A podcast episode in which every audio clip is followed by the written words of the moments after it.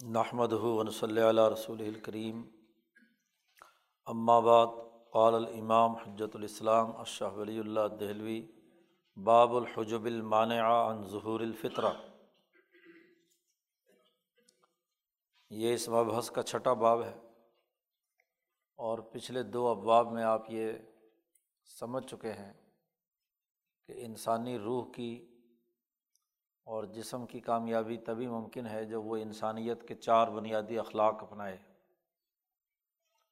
چار بنیادی اخلاق اپنے اندر پیدا کرنے کے لیے کیا طریقۂ کار اختیار کرنا چاہیے؟ گزشتہ باب میں اس کی تدبیر علمی اور تدبیر عملی دونوں کا ذکر ہوا کہ عملی طور پر کیا اقدامات کرنے ہیں اور علمی اور عقلی طور پر کون کون سی چیزیں پیش نظر رکھنا ضروری ہیں۔ پیچھے شروع باب میں چونکہ شاہ صاحب نے کہا تھا کہ انسان کے اندر جو سب سے بڑی بنیادی خصوصیات پائی جاتی ہیں وہ یہ کہ وہ قوت عقلیہ اور قوت عملیہ رکھتا ہے۔ اسی اساس پر وہ حیوانیت سے ایک امتیازی خصوصیت کا حامل ہے۔ تو قوت عقلیہ کی تکمیل کے لیے تدبیر علمی کی ضرورت ہے اور قوت عملیہ کی بہتری کے لیے تدبیر عملی عملی نظام اور علمی نظام۔ مولانا سندھی رحمۃ اللہ علیہ نے تدبیر کا ترجمہ کیا ہے نظام اور سسٹم سے۔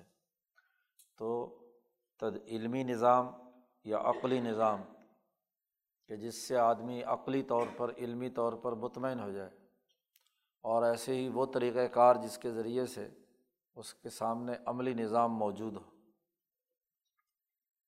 اب یہاں اگلے جو دو باب آ رہے ہیں، ان میں شاہ صاحب نے ان چار اخلاق کے حصول کے راستے کے جو حجابات اور پردے ہیں، ان کا تذکرہ کیا ہے۔ اس مبحث میں ان تمام حجابات اور پردوں کا ذکر ہے جو انسان کی فطرت کے ظہور کے راستے کی رکاوٹیں ہیں۔ علمی اور عقلی تدبیر کے ساتھ ساتھ ان حجابات کا توڑنا بھی ضروری ہے۔ عقل پر اور انسانی روح اور جسم پر اور نفس پر، قلب پر جو حجابات طاری ہوتے ہیں، تو ان حجابات کا علاج کی ضرورت ہے۔ تو وہ بنیادی طور پر کون کون سے حجابات یا رکاوٹیں ہیں، ان کا شاہ صاحب نے اس باب میں تذکرہ کیا ہے۔ شاہ صاحب فرماتے علم ان معظم الحجب ثلاثت جاننا چاہیے کہ جتنے حجابات ویسے تو بہت ہیں صوفیہ کے یہاں حجابات ظلمانیہ اور حجابات نورانیہ۔ اس کی بڑی لمبی چوڑی تفصیل ہے۔ یہاں چونکہ عمومی قاعدے اور ضابطے کی بات ہو رہی ہے، جس پر تمام انسانیت متفق ہے۔ یہاں ان حجابات کا تذکرہ نہیں ہے جنہیں صوفیہ نے حجابات نورانیہ کہا ہے۔ یہ وہ حجابات ہیں جو انسان کے وجود ظلمانی کی ظلمتوں کو دور کرتے ہیں۔ پیچھے کہیں بحث میں، بلکہ دوسری کتابوں میں شاہ صاحب نے انسان کے جتنے وجودات کا تذکرہ کیا ہے، ان میں سب سے پہلا جو اس دنیا میں ہے، وہ وجود ظلمانی ہے۔ تو اصل مشق تو یہ ہے کہ ان چار بنیادی اخلاق کے ذریعے سے انسان وجود ظلمانی سے نکل کر وجود نورانی یا روحانی کی طرف سفر کرے۔ اسی کا نام سلوک ہے۔ راستے پہ چل کر اگلے درجے میں پہنچنا ہے۔ تو یہاں حجابات ظلمانیہ کا تذکرہ ہے کہ جو ظلمتیں پیدا کرتے ہیں یا بہیمیت کی تقاضوں سے انسانی نفس پر اثر انداز ہوتے ہیں، تو ان بنیادی حجابات کے ویسے تو بہت سارے ہیں، لیکن ان تمام کا جو مرکز اور منبع ہے وہ تین بنیادی حجاب ہے حجاب الطبع حجاب الرسم اور حجاب السویل معرفہ طبعی قوتوں کا حجاب کہ آدمی طبعی تقاضے کے تحت کھانے، پینے، شہوات، لذات وغیرہ کے اندر مبتلا ہوتا ہے۔ تو آدمی طبی طور پر، جسمانی اور ذہنی طور پر اتنا پست ذہنیت کا حامل ہو کہ وہ اس سے اوپر بلندی کی کسی بات کو یعنی قوت عقلیہ اور علمی عملیہ کی بات کو سمجھنے کی اہلیت اور صلاحیت ہی نہ رکھتا ہو۔ اتنا کودن بے وقوف احمق یا اتنا خواہشات کے اندر ڈوبا ہوا ہو کہ وہ عقلی امور بھی نہیں سوچ سکتا، کوئی نظریہ اور سوچ بھی نہیں بنا سکتا۔ اور ایسے ہی اس کے اندر یہ بھی حالت ہو کہ وہ اپنی جو عملی صلاحیتیں یا استعدادات ہیں، ان کو بھی کسی طریقے سے نکھار سکے۔ تو ایسے آدمی کے سامنے جتنی مرضی بات کرو، تو جب تک وہ طبیعت نہیں ٹوٹتی اس کی وہ جو حماقتیں ہیں، اس کی جسم کی طبی خصوصیات یا خواص ہیں، وہ ختم نہیں ہوتے تو اسے نہ تو قوت عقلیہ کی اساس پر انسانیت کے یہ چار بنیادی اخلاق سمجھائے جا سکتے ہیں یا فطرت انسانی اس کے سامنے آ سکتی ہے۔ اور نہ ہی وہ اپنی قوت عملیہ کے تکمیل کے لیے کسی قسم کا کوئی کام کر سکتا ہے۔ بہرحال شاہ صاحب نے اس کی بڑی اچھی تفصیل بیان کی ہے۔ تینوں حجابات یہ تو ایک پہلا طبی حجاب ہے۔ دوسرا حجاب الرسم ہے کہ آدمی انفرادی اور طبی طور پر تو بات سمجھنے کی اہلیت رکھتا ہے، بے وقوف اور احمق نہیں ہے۔ لیکن بات سمجھ میں تو آ گئی۔ ماحول کا دباؤ ہے۔ خاندان کا ہے، برادری کا ہے، سسٹم کا ہے۔ تو کہتا بات تو آپ کی اچھی ہے، جو آپ دعوت دے رہے ہیں یا جو آپ فکر پیش کر رہے ہیں، وہ ہے تو بڑا اچھا۔ لیکن کیا کریں جی وہ ابا جان نہیں مانتے اماں نہیں مانتی، برادری نہیں مانتی، سسٹم نہیں مانتا، ماحول جو ہے نا، وہ سارے لوگ تو یہی کام کر رہے ہیں، تو پھر آپ کی نئی بات کیسے مان لی جائے؟ تو اسے کہتے ہیں کہ طبی طور پر تو وہ بات سمجھنے کی صلاحیت رکھتا ہے، لیکن سسٹم کے دباؤ یا ماحول کے دباؤ، رسومات کے دباؤ کے تحت وہ حق بات کو قبول کرنے کے لیے تیار نہیں ہے۔ اور اگر آدمی سسٹم کے دباؤ سے بھی نکل گیا اپنی عقل کو استعمال میں لاتا ہے اور اپنی عملی قوتوں کو بھی استعمال میں لاتا ہے۔ لیکن ایک تیسرا حجاب اس کے بعد آتا ہے جس کو حجاب و سعیل معرفہ کہتے ہیں۔ کہ ابتدائی بنیادی بات تو سمجھ میں آ گئی۔ لیکن اس کے بعد جب اگلے امور سمجھانے کی بات آئے تو بات سمجھائی جا رہی ہے ایک زاویے سے۔ اور وہ سمجھ رہا ہے، الٹا ہی اس کا مطلب۔ یا ادھورا سمجھ رہا ہے۔ اس کو کہتے ہیں حجاب السعیل معرفہ بد فہمی یعنی بد عقلی تو نہیں ہے بد فہمی ہے۔ بات کا مطلب کچھ سے کچھ بنا لیا۔ یہ جتنے فطرہ پرور لوگ یہاں بر عظیم پاک و ہند میں پیدا ہوئے ہیں ہاں جی ان تمام کا مسئلہ یہ نہیں کہ عقل نہیں ہے ان کے اندر۔ عقل تو ان کے پاس ہے جی اور عملی صلاحیت بھی ہے کہ وہ دونوں صلاحیتوں کو استعمال میں لا کر ان تمام نے جماعتیں بھی بنائیں، کالج بھی بنائے، ادارے بھی بنائے اور ماشاء اللہ سب کچھ کام کر رہے ہیں۔ لیکن جو سب سے بڑی خرابی کی بات ہے وہ حجاب و سعیل معرفہ بات کو درست تناظر میں سمجھنے کی اہلیت سے محرومی ہے کہ اصل بات کیا ہے۔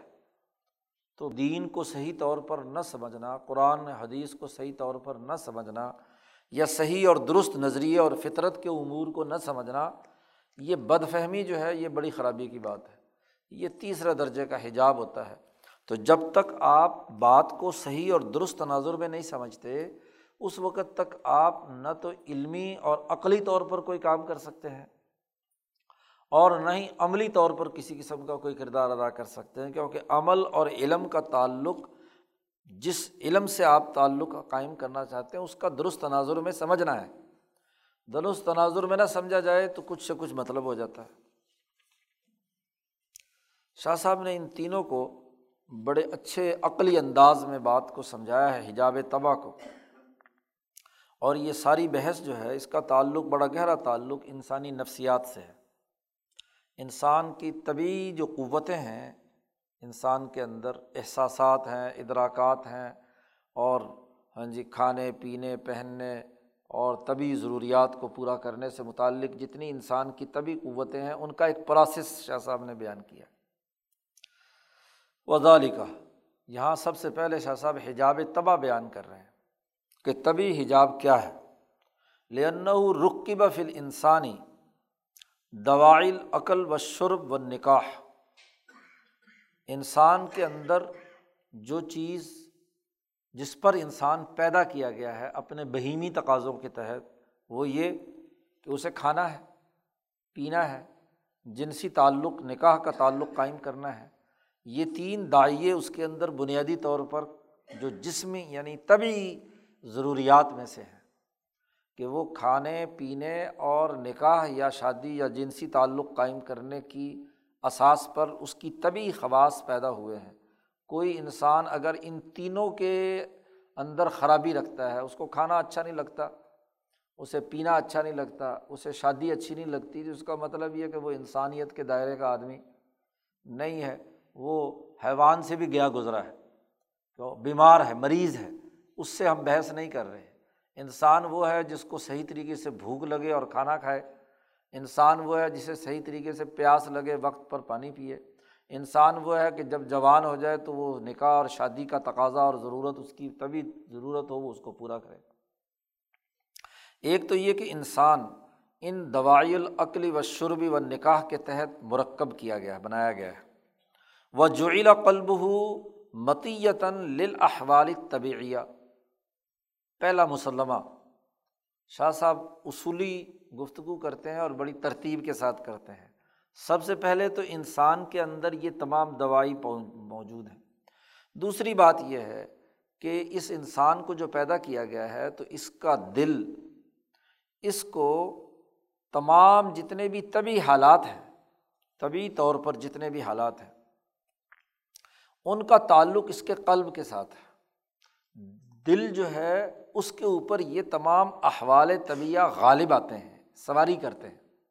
یعنی جیسے مثلاً بھوک لگی، تو جیسے ہی بھوک لگتی ہے، تو قلب جو ہے ادھر ادھر کی چیزوں کو سوچنے کے بجائے اس کے یہاں جو بات بھی کر لو، تو جو مثال دیا کرتے ہیں نا کہ دو اور دو چار روٹیاں، وہ بھوک جو ہے نا اسے روٹیاں کہنے پر مجبور کرتی ہے، ورنہ دو اور دو چار پہ بات ختم ہو جاتی ہے۔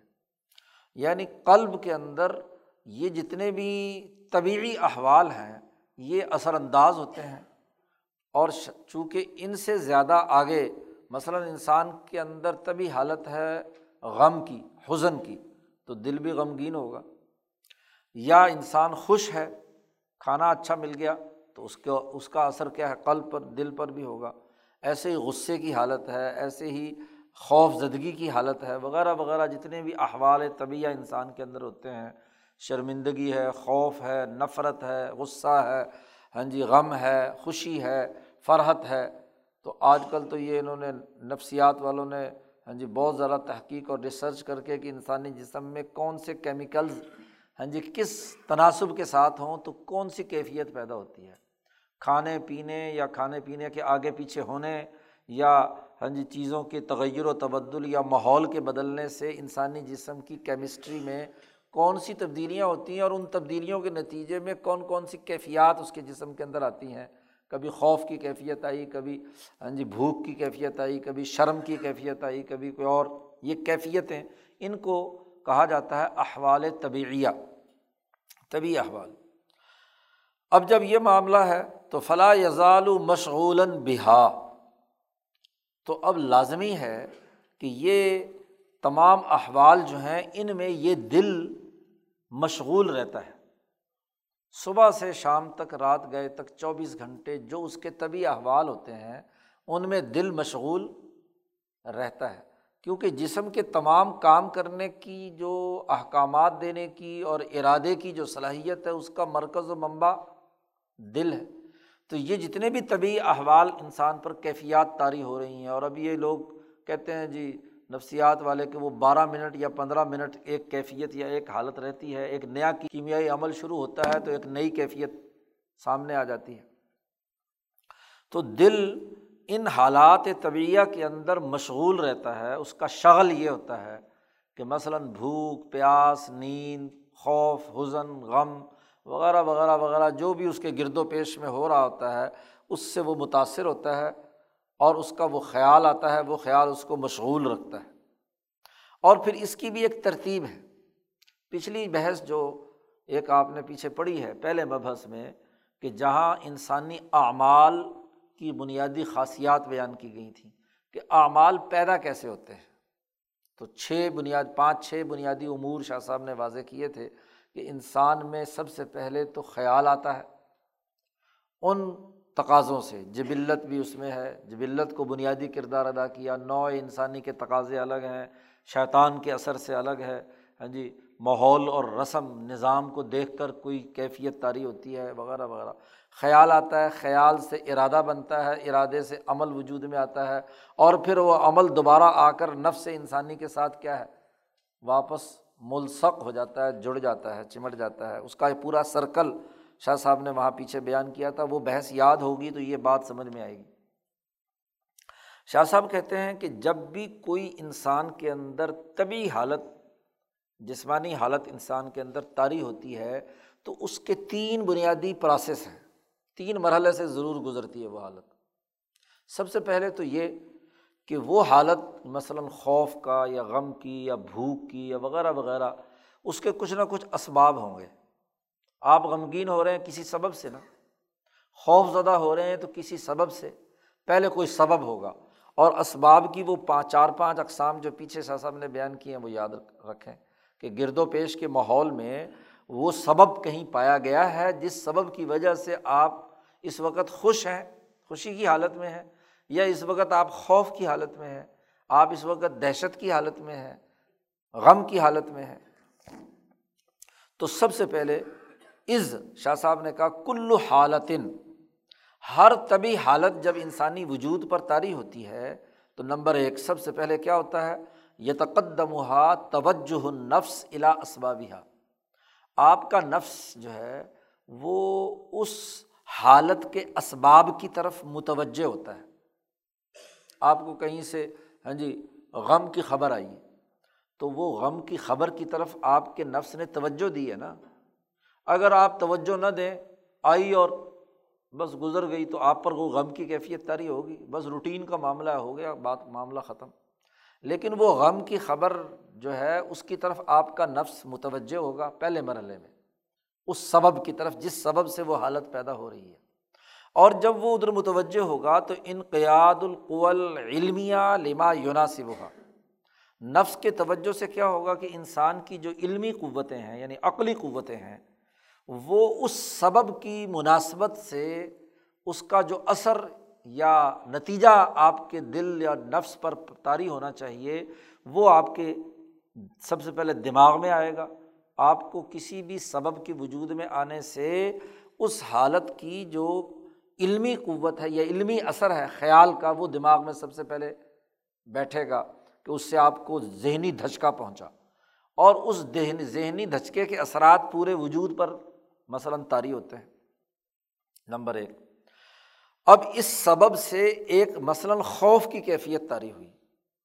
اور وہ زیادہ سے زیادہ چند لمحات کے لیے ہوتی ہے۔ بارہ پندرہ منٹ تک وہ کیفیت آپ کی پہلے دھچکے میں۔ اسی لیے حضور صلی اللہ علیہ وسلم کا ایک جملہ جو بخاری شریف میں آتا ہے کہ صبر عند صدمت الاولا جب آدمی کو صدمہ پہلی مرتبہ لگتا ہے تو اس وقت وہ اگر صبر کرتا ہے تو وہ صبر کہلائے گا۔ وقت گزرنے کے بعد تو ہر آدمی کیا صبر آ ہی جاتا ہے۔ رو پیٹ کر یا رد عمل دینے کے بعد، گالی گلوچ کرنے کے بعد تو جب معاملہ ہو چکا تو اس کے بعد تو پھر ہر آدمی کو صبر آتا ہے۔ بات یہ کہ جس وقت وہ حالت طاری ہوئی اور آپ نے وہاں اس کا کوئی رد عمل نہیں دیا اور اس پر صبر کیا، اس پر آپ جمے رہے اور اس کے کوئی منفی بات آپ نے وہاں پر نئی زبان سے ادا کی تو یہ صبر کہلائے گا۔ لیکن اگر اس وقت آپ سارے رد عمل دے رہے ہیں اور بعد میں کہیں گے جی اب مجھے صبر آ جائے یا صبر آ گیا ہے، تو اس صبر کی وہ اہمیت نہیں ہے۔ تو وہ حالت اگر تاری بارہ پندرہ منٹ تک رہی، لیکن ہوا کیا کہ وہ دھچکا اتنا زیادہ تھا یا حالت اتنی زیادہ تاری ہوئی کہ ان نفس جو ہے اس کے بارہ منٹ کے بعد بھی اس غصے یا نفرت کی حالت کے اندر مستغرک ہے۔ اچھا اس نے مجھے گالی دی تھی اچھا اس نے میری انسلٹ کی تھی اچھا اس نے مجھے یہ کیا تھا۔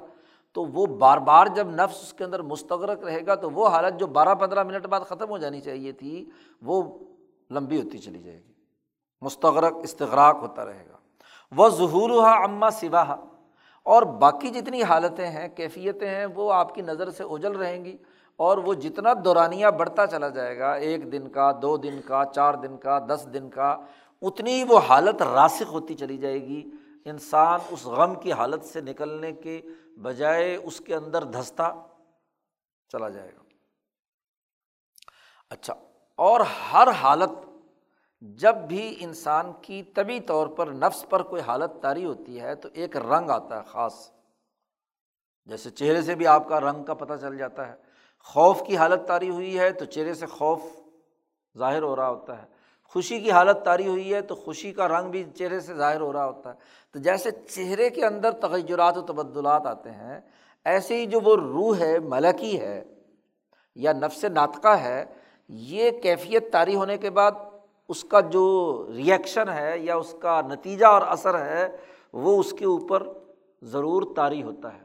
یعنی اس رنگ کا ایک اثر، جس کے لیے یہاں لفظ شاہ صاحب نے استعمال کیا بقیت ذلحہ اس کا عکس یا اس کا نقش جو ہے وہ روح کے اندر محفوظ رہتا ہے۔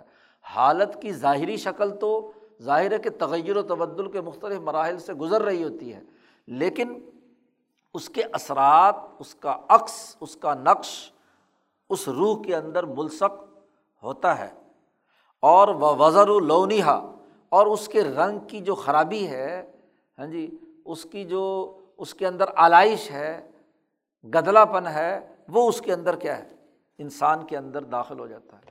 اب اگر یہ حالت مسلسل گزرتی ہوئی ہاں جی صورت کے اندر رہے، تمر الیام و لیالی وہ اعلیٰ ظالی کا مثلاً ایک خاص کھانے کی لذت اس کو پیدا ہو گئی اور وہ ہر وقت اس کا دماغ اس کھانے کے چکر میں رہتا ہے۔ تو وہ اب اگر ابھی پہلا کھانا ہضم نہیں ہوتا، دوبارہ وہی مزیدار کھانا کھا لیتا، پھر وہی کھا لیتا، وہی کھا لیتا تو اس کا نتیجہ کیا ہے؟ دن گزرتے گئے، وہ حالت عادت پختہ ہو گئی۔ اس لیے جو قومیں چاول کھاتی ہے تو چاول مسلسل کھا کے اس کے اس کے دماغ میں بس اسی کی سب سے بڑی اہمیت اور لذت کی بات اس کے پیش نظر ہوگی۔ جو روٹی کھاتے ہیں، وہ روٹی کا معاملہ کہہ لیں آپ۔ یا اسی طریقے سے اگر وہ خوف یا حزن یا غم دن رات ہوتا جا رہا ہے، مہینوں پہ مہینے گزر رہے ہیں اور وہ آپ کی حالت راسک ہو رہی ہے، تو اس کے جتنے بد اثرات ہیں وہ آپ کے اندر محفوظ ہوتے کیونکہ ہر حزن اور غم جسم کو توڑتا ہے، اس کی توانائی کو ختم کرتا ہے۔ اور ہر خوشی اور فرحت جسم کے اندر توانائی اور بڑھوتری اور ہاں جی انرجی پیدا کرنے کا باعث بنتا ہے۔ تو شاہ صاحب نے کہا یہ تین مراحل سے ضرور گزرتا ہے۔ حالت جو ہے، پہلے اس کے اسباب جس نے نفس کو ٹچ کر کے نفس کی حالت کو بدلا۔ اور نمبر دو نفس کا اس کے اندر مسلسل ہاں جی مستغرک رہنا، اس کی حالت کے اندر اپنے آپ کو مبتلا رکھنا اور اس کے علاوہ باقی تمام چیزوں سے اپنے ذہن کو فارغ کر لینا، یہ دوسرا مرحلہ اور تیسرا مرحلہ یہ ہے کہ وہ اگر چلا بھی گیا تو تب بھی اس کے جو برے اثرات ہیں یا اس کے جو نقوش ہیں، وہ آپ کی روح کے اندر چسپاں ہو کر رہ گئے۔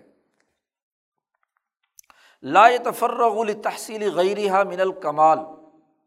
وہ اس کے علاوہ، یہ جتنی بھی طبی حالتیں ہیں، اس کے علاوہ کسی اور کمال کے لیے فارغ ہی نہیں کیا اس نے اپنے نفس کو۔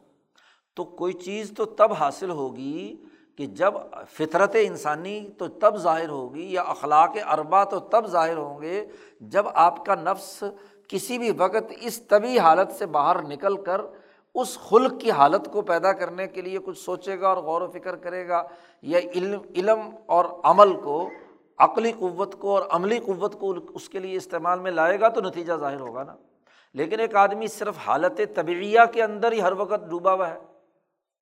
بیماری ہے تو اس کے اندر ہاں جی خوف ہے تو اس کے اندر، نفرت ہے تو اس کے اندر، وحشت ہے تو اسی کی کیفیت کے اندر مبتلا ہے۔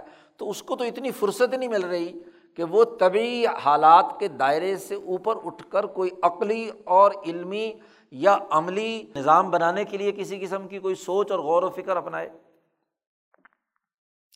اور پھر شاہ صاحب کہتے ہیں، بسا اوقات ایسا ہوتا ہے، ایسا آدمی کہ جو ان طبی احوال کا ایسا قیدی بن جاتا ہے کہ رب انسان ارتمت قدمہ فی حاضل وحل۔ وحل کہتے ہیں کیچڑ کو۔ تو اس کے قدم جو ہے، اسی کیچڑ کے اندر ہی ہاں جی دھستے چلے جاتے ہیں، پھسلتے رہتے ہیں۔ وہ اس سے باہر نکلنے کی اس کے اندر طاقت ہی۔ بعض انسان ایسے ہوتے ہیں کہ نہ وہ عقلی امور کی طرف متوجہ ہوتے ہیں، نہ عملی امور کی طرف متوجہ ہوتے ہیں۔ بس اسی ہاں جی صبح سے شام تک کھا لیا، پی لیا ہاں جی نکاح کر لی، شادی کر لی، بچے پیدا کر لیے اور بس زندگی گزر گئی۔ جانوروں کی طرح جیسے جانور کھاتا پیتا ہے، جنسی تعلق پیدا کرتا ہے، نسل پیدا کرتا ہے اور گیا، آیا، بس بات ختم۔ وہ اس سے اپنی پوری عمر نہیں نکل پاتا۔ ایسا وہ ان، اس الجھاؤ کے اندر مبتلا ہوتا ہے۔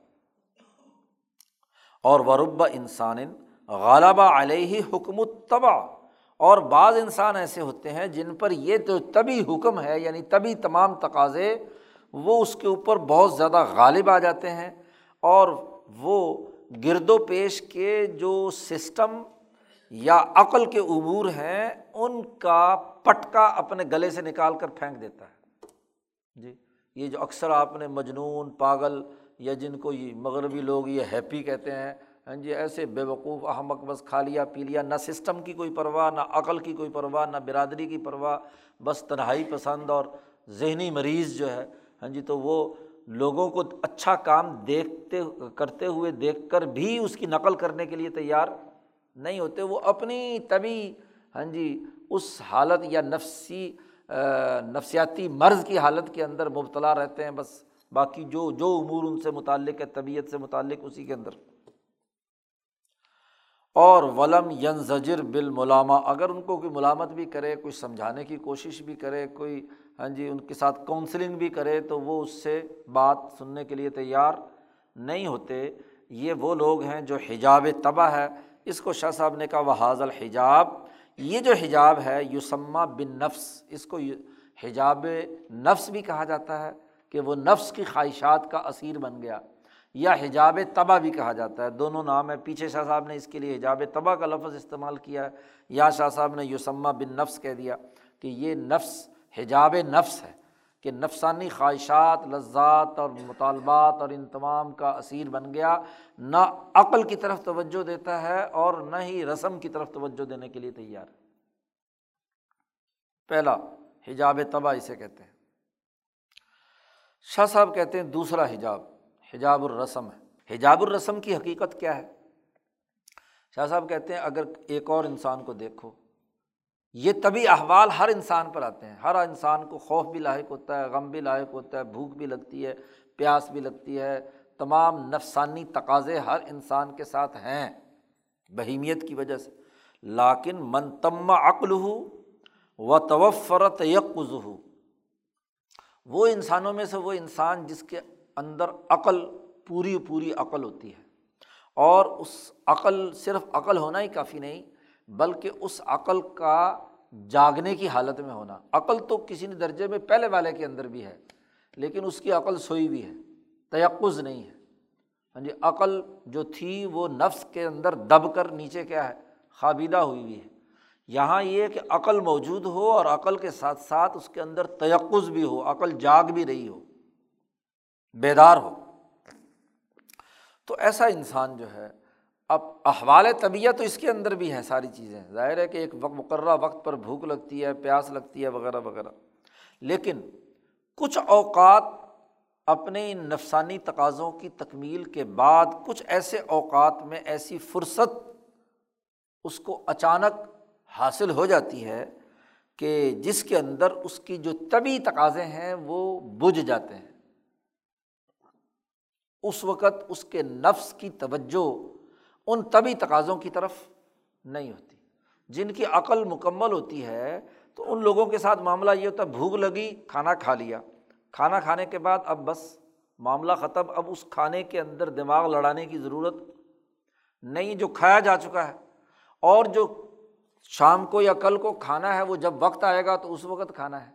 تو وہ لمحے جب آپ کا پیٹ بھر گیا، آپ کی جناب پیاس بجھ گئی، آپ کی جنسی خواہش پوری ہو گئی، اب اس کے بعد نکاح پوری ہو نکاح ہو گیا، تو اس کے بعد اب معاملہ، اب باقی جو فارغ وقت ہے، کہاں خرچ کرنا ہے؟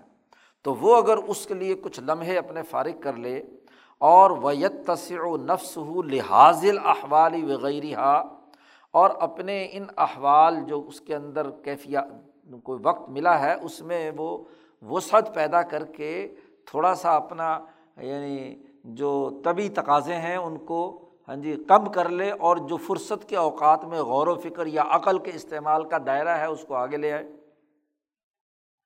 تو پھر ایسے وقت میں یستو جیب فیضان علوم اخرا غیر استعفی مقتضیاتی طبع طبی تقاضوں کے پورا کرنے کے علاوہ نئے علوم کا اس کے اوپر فیضان ہوتا ہے۔ مثلاً اگر وہ کسی پیشے سے وابستہ ہے تو اس پیشے کے اندر ہاں جی کسی کاروبار سے وابستہ ہے تو وہاں اپنی عقل دوڑاتا ہے۔ کہیں کوئی اور مصروفیت اس کی جو سوسائٹی کی خدمات سے متعلق ہے تو اس کے لیے وہ باقی وقت لگاتا ہے۔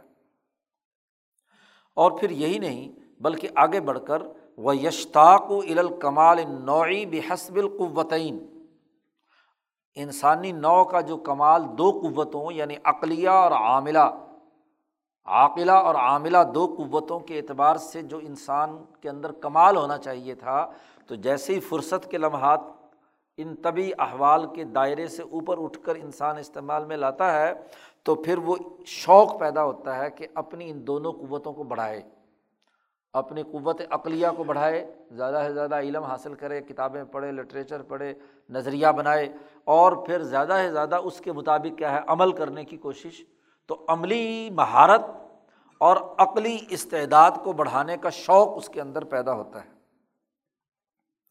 فیضا فتح حدقت بصیرت ہی اب صرافی اول العمر قوم فی ارتفاقات و زین و مباحات اب جیسے ہی اس کی بصیرت کی آنکھ کھلتی ہے، عقل کو استعمال میں لاتا ہے، عقلی طور پر چیزوں کو سوچتا اور پرکھتا ہے اور ذات سے اوپر اٹھ کر اس کی عقل اور عمل کی صلاحیت آگے بڑھتی ہے، تو سب سے پہلے وہ اپنے خاندان، اپنی برادری، اپنے ارتفاق، اپنے گرد و پیش کے ماحول کو جیسا کرتا ہوا دیکھتا ہے، عقل سے اس کو سمجھنے کی کوشش کرتا ہے۔ ذات سے آگے بڑھ کر، حجاب تباہ کے دائرے سے آگے بڑھ کر، وہ اب حجا رسم جو ہے، مثلاً خاندان ہے، ماں باپ کو جیسے اس نے کرتے دیکھا ہاں جی اپنے اسکول اور کالج میں جیسے اس نے ماحول دیکھا، اپنے بازار اور سڑکوں پہ جیسا اس نے لوگوں کو کرتے دیکھا، تو سب سے پہلے نظر اس کی عقل کی بھی اور عمل کی بھی کہاں پڑے گی؟ اپنے پیشے، اپنے گرد و پیش کی رسم کی طرف پڑے گی۔ تو سب سے پہلے اس کی نظر پڑے گی اپنی قوم جو کسی ارتفاقات کے، کسی خاص شکل و صورت کے مطابق اگر کہیں علم نجوم کی بنیاد پر ارتفاقات بنے ہوئے ہیں تو وہ ان ارتفاقات کے لیے اپنی عقل استعمال کرنے کے، سیکھنے کی کوشش کرے گا۔ کسی نے اگر طبعی اور مادی تقاضوں کے مطابق ارتفاقات بنائے تو ادھر متوجہ ہوگا۔ اور جیسے دین اسلام میں حنیفی تعلیمات کی بنیاد پر، ابراہیمی تعلیمات کی بنیاد پر جو ارتفاقات کا نظام رسول اللہ صلی اللہ علیہ وسلم نے دیا، اگر اس کے مطابق بنا ہوا ہے تو پھر سب سے پہلے نظر اس کی کہاں پڑے گی؟ اس پر پڑے گی۔ یا ان کی جو زین، لباس وضاقتہ اسی طریقے سے جس پر وہ فخر کرتے ہیں ہاں جی ان کے جو فخریہ اور عقل کی بنیاد پر اعلیٰ ڈگری لینے کے بعد جس پر وہ فخر کرتے ہیں، اس کو اس کی طرف پڑے گی۔ اسی طرح وہ فضائل جن کا تعلق فصاحات و صنعت کے اچھی اسلوب میں بات کرنا، اچھے انداز میں، باوقار انداز میں گفتگو کرنا یا اسی طریقے سے ہاں جی صنعت سے متعلق جو امور ہیں جن پر وہ کیا ہے، لوگ فخر کرتے ہیں۔ تو اب کیا ہوگا؟ فواقعات من قلب ہی بھی موقع عظیم وہ جو اس کے گرد و پیش میں سسٹم میں ہو رہا ہے، اس کی وقت بڑی عظمت کے ساتھ اس کے دل میں بیٹھ جائے گی۔ فطری سی بات ہے۔ تو دوسرے مرحلے میں یہ چیز داخل ہوتی ہے۔ اور وہ اس کا استقبال کرے گا ان تمام امور کا بے عظیمتن کاملتن۔ کامل عزم و ارادے کے ساتھ۔ وہ ہمتن قویتن عظیمتن قوی کاملتن اور ہمتن قویتن عزم کا تعلق عقلی صلاحیت کے ساتھ ہے اور عملی صلاحیت کا تعلق ہمت کے ساتھ ہے۔ تو قلب کی پوری مضبوط ہمت کے ساتھ اور دماغ کے پورے عزم کے ساتھ وہ ان تمام چیزوں کو کیا ہے؟ استقبال کرتا ہے اور اس کے اندر مبتلا ہوتا ہے۔ اب دیکھو یہ طبیعت کے امور سر انجام دینا فی ذاتی برا نہیں ہے، لیکن اس میں ایسا انہماک کہ وہ رسم کے دائرے کی طرف جائے ہی نا یہ خرابی ہے۔ اسی طریقے سے اپنے گرد و پیش کے ماحول کی جو اچھی باتیں ہیں، ماں باپ کے احکام ماننا، استادوں کی بات ماننا، اپنی سوسائٹی کے حکمرانوں اور رہنماؤں کی بات ماننا فی ذاتی تو ان میں کوئی خرابی کی بات نہیں، فطری طور پر انسان اپنی قوم، جس قوم میں پرورش پا رہا ہے، اسی قوم کے لہجے اور انداز اور اسی کے تمام اسلوب اپناتا ہے اپنی زندگی میں۔ لیکن اگر یہی حجاب بن جائے یعنی وہ اس پر عقل کے ذریعے سے سسٹم کی خرابی کو سمجھنے کی صلاحیت نہ ہو اور اس کا قیدی بن کر رہ جائے، محض مقلد محض بن کر رہ جائے تو یہی رسم جو ہے یہ کیا بن جاتا ہے؟ حجاب بن جاتا ہے، اس کی ترقی کے اگلے مراحل کے راستے کی رکاوٹ بن جاتا ہے۔ فرض کیا وہ ارتفاقات اخلاق اربا کے بجائے اخلاق اربا کی جو ضد ہے، مثلاً ظلم پر نا انصافی پر بد دیانتی پر، جھوٹ پر ہاں جی اخبات کی ضد اللہ کے مقابلے میں اللہ کے ساتھ شرک یا مشابت اور تشبیح وغیرہ کے امور ہیں۔ تہارت کے بجائے گندگی کی بنیاد پر ماحول ہے وہاں کا۔ وغیرہ وغیرہ، تو وہ اس کی عقل اسی چیز کو اچھا سمجھ کر اسی کی کیا ہو جائے گی؟ قیدی ہو جائے گی۔ تو اس کے لیے وہ جو غلط سسٹم ہے، وہ ایک بہت بڑا حجاب بن گیا کہ اس سے آگے سوچنے کی، اس کا تنقیدی جائزہ لینے کی اس کے اندر صلاحیت اور استعداد ہی نہیں رہی۔ انہوں نے کہا، ابا جان نے یہ کہا ہے، پیر صاحب نے یہ کہا ہے، ہمارے مسلک کے علماء نے یہ بات کہی ہے، بڑے بڑے مولوی یہ بات کہہ رہے ہیں، بڑے بڑے لیڈر یہ بات کہہ رہے ہیں۔ تو یہ کیسے بات ہاں جی غلط ہو سکتی ہے۔ تو بھی موقع ان عظیم جب اس کے قلب میں بیٹھ جاتا ہے تو وہ اس سے آگے پیچھے منرف ہونے کے لیے تیار۔ تو یہی ایک ایک درجے پر جا کر یہ بھی کیا ہو جاتا ہے، ایک حجاب بن جاتا ہے۔ رکاوٹ بن جاتی ہے۔ شاہ صاحب کہتے ہیں وامن الناس ہی لوگوں میں سے لوگ، ایسے لوگ بھی ہوتے ہیں جو ہمیشہ اسی کے اندر مستغرق رہتے ہیں۔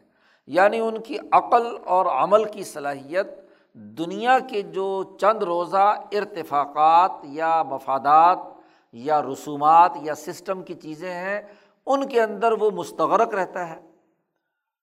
عتی حل موت یہاں تک کہ اس کے پاس موت آ جاتی ہے، اور فتضول تلک الفضائل اسریہ اب ہوتا کیا ہے کہ یہ دنیا کی جاؤ مرتبت، یہ دنیا کے ارتفاقات کی طاقت اور قوت اور اس کی جتنی بھی سربلندی ہے وہ تو جسم انسانی یا حیوانی جسم کے ساتھ رہی ہے۔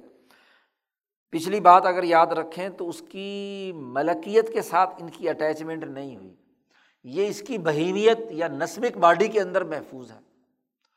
ہاں جی جسم کے یا جسم کی لذتوں کے ساتھ محفوظ رہی ہیں۔ اب کیا ہوا؟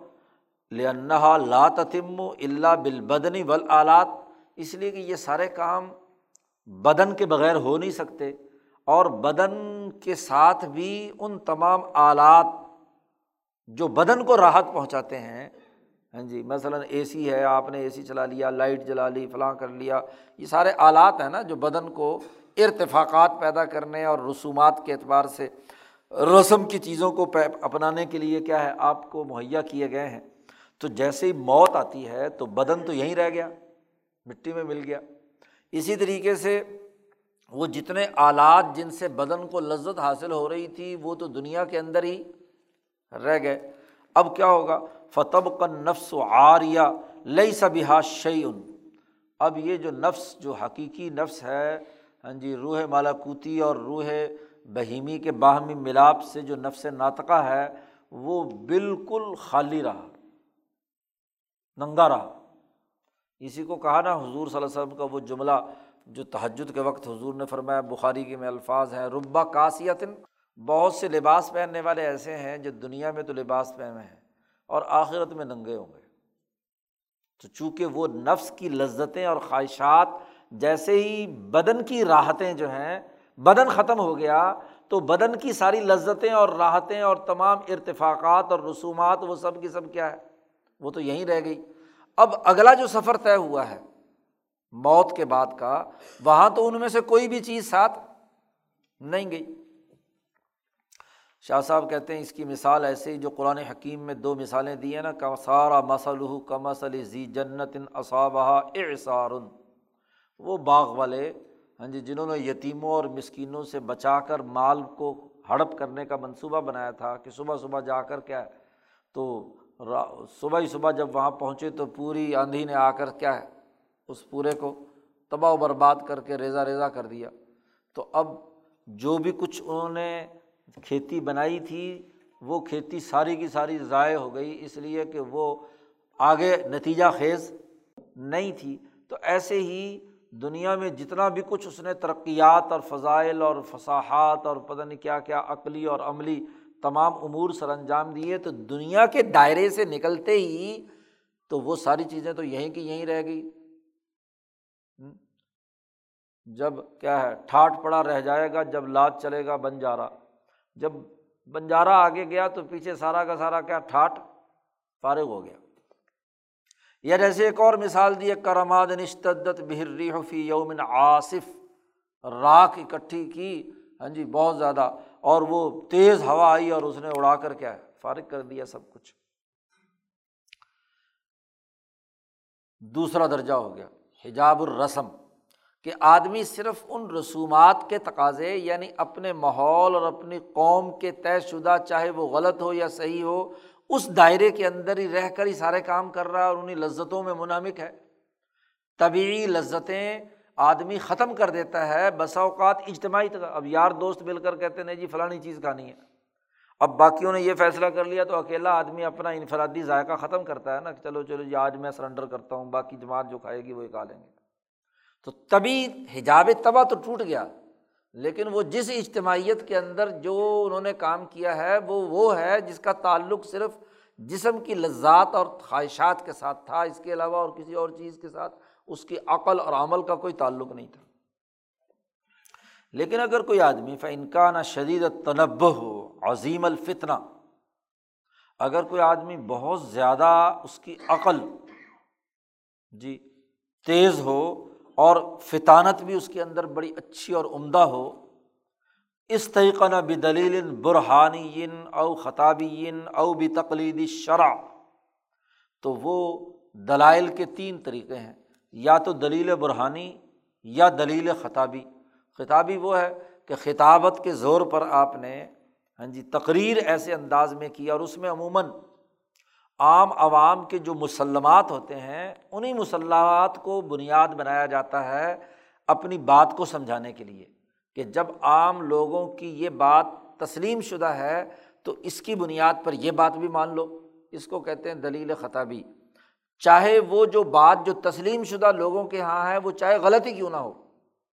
لیکن چونکہ وہ غلط العام لوگوں کے پاس موجود ہے، تو اسی کو بنیاد بنا کر بات کی جاتی ہے۔ اب آپ یہاں چاہے جو مرضی کرو، خطاب کرتے ہوئے جنا کا نام لے دو اور اقبال کا نام لے دو تو مسلمہ ہے نا۔ دلیل تو قائم ہو گئی نا، ان کے اوپر حجت مکمل ہو گئی۔ اس کو کہتے ہیں دلیل خطابی۔ تو دلیل خطاب ہو یعنی جی خطابت کی ہو، جو بھی لوگوں کے گمانات مضنونات یا مقبولات ہیں، مقبول باتیں ہیں، مشہور باتیں ہیں، اس کی بنیاد پر آپ نے بات کہی۔ اور جو برہانی ہوتی ہے، اس کے اندر تو دلائل دیے جاتے ہیں، چاہے وہ دلیل انی ہو یا لمی ہو، پیچھے اس کی تفصیل گزر چکی ہے قیاسات کے ذریعے سے جو بات سمجھائی جاتی ہے۔ یا کوئی آدمی جو ہے، وہ شریعت کی پابندی کی وجہ سے اچھی باتوں کی طرف متوجہ ہوا ہے۔ اور اس تنبع اور ان دلائل کی بنیاد پر وہ یہ سمجھا ہے کہ ان لہو ربن قاہرن فوق عباد ہی مدبرن امور کہ انسان کا ایک رب ہے، اس پوری کائنات کا نظام چلانے والا ہے۔ جو یہ جو سسٹم میرے ارد گرد میں ہے، یہ جو حکومت پاکستان یا حکومت امریکہ ہے یا اقوام متحدہ ہے، یہ تو رسم ہے اس دنیا کی۔ ان کی حکمرانی اس دنیا تک ہے۔ اور وہ یہ یقین کے ساتھ سمجھتا ہے کہ نہیں، اس کائنات کا ایک شہنشاہ مطلق مالک الملک ہے۔ اس کا بھی ایک سسٹم ہے۔ جی جس کی تفصیلات پیچھے شاہ صاحب بیان کر چکے ہیں۔ مالا اعلیٰ عالم مثال اور ہاں جی مالا صافل اس کے تناظر میں جو پورا ایک نظام ہے۔ تو ایک، اس کا ایک رب ہے جو قاہرن فوق عباد ہی تمام بندوں پر اسی کی حکمرانی ہے۔ مدبرن امور ہوں اور وہ تمام امور کی تدبیر اور ان کا سسٹم چلا رہا ہے منعمن علیہم، اور اسی نے ان کے اوپر تمام نعمتیں اس کو عطا کی ہیں۔ اب عقلی طور پر اپنی فطانت و ذہانت یا اپنی عقلی تنبع کی بنیاد پر وہ اس بات پر تو متنوع ہو گیا کہ ایک اللہ ضرور، کوئی نہ کوئی خالق ہے، کوئی نہ کوئی ہاں جی اس کو اس کا نام جو مرضی رکھ لو، ان کے خیال کے مطابق، چونکہ یہاں اصول سب کے آپ مسلمہ آ رہے ہیں۔ ہاں جی چاہے وہ یہودی ہوں، عیسائی ہوں، ہندو ہوں، مسلمان ہوں، فلسفی ہوں، وہ کوئی نہ کوئی کسی نہ کسی ایک ذات تک ان کی عقل پہنچتی ہے۔ فلاسفہ یونان ہے تو ان کی عقل پہنچی واجب الوجود تک۔ انہوں نے تقسیم کر دی واجب الوجود اور ممکن الوجود کی۔ ہاں جی ہندو ہوں تو انہوں نے رام یا برہمن یا برہما۔ ہاں جی یا اسی طریقے سے عیسائی ہوں تو انہوں نے ہاں جی اپنے نقطۂ نظر سے یہودی ہوں تو انہوں نے اپنے نقطۂ نظر سے کسی نہ کسی ایک مرکز کو ضرور مانتے ہیں۔ سما خلق فقل بھی میل الہی و محبتاً بھی اور پھر چونکہ وہ اصل فطرت سے ہر انسان کے اندر وہ نقطۂ نورانی جو اس کی روح کی ہاں جی کا مرکز اور منبع ہے جی جو روح کی حقیقت میں باب میں شاہ صاحب نے روح کی حقیقت بیان کی تھی کہ حقیقت الفردانیت النقطۃ النورانیت یجل طورحا انطور حاضل اطوار المتغیرت المتغیرہ۔ ہر حالت کے اندر وہ نقطۂ نورانی روشن رہتا ہے۔ تو یہ نقطۂ نورانی اس کے اندر بقناطیس کی طرف جیسے کشش ہوتی ہے، ایسے ہی حضرت الہیہ کی طرف اس کے اندر ایک میلان اور رجحان پایا جاتا ہے۔ وہ ارادت تقرب بھی من ہو اور وہ ارادہ کرتا ہے کہ اس جو شہنشاہ مطلق ہے، اس کی طرف وہ تقرب حاصل کرے۔ وہ رف الحاجات الہی اور اپنی تمام حاجتوں کو اس کے سامنے پیش کرے۔ وہ اطراح لدئی اور اس کے سامنے اپنے آپ کو عاجز بنا لے۔ تو یہ اللہ کو ماننا ہر مذہب اور مسلک میں ہے، لیکن اس ماننے کے طریقۂ کار میں سوئے معرفت آ جاتی ہے بس اوقات۔ شاہ صاحب کہتے ہیں کچھ لوگ تو اس قصد اور ارادے میں بالکل درست صحیح طور پر اللہ کو مانتے ہیں اور کچھ لوگ اس ماننے کے اندر غلطی کر جاتے ہیں، مفتی ہوتے ہیں۔ اور جو خطا ہوتی ہے، ویسے تو بہت ساری غلطیاں ہو سکتی ہیں، لیکن سب سے بڑی جو ذات باری تعلیٰ کی معرفت کے حوالے سے غلطیاں ہیں، وہ دو ہیں۔ معظم الخطۂ شعی آنی دو ہے ایک تو یہ کہ وہ اپنی عقل اس نے استعمال کی کہ ضرور ایک شہنشاہ مطلق ہے، ایک اللہ ہے، ایک ہاں جی خدا ہے، لیکن یا تقید و فلواجی صفات المخلوق۔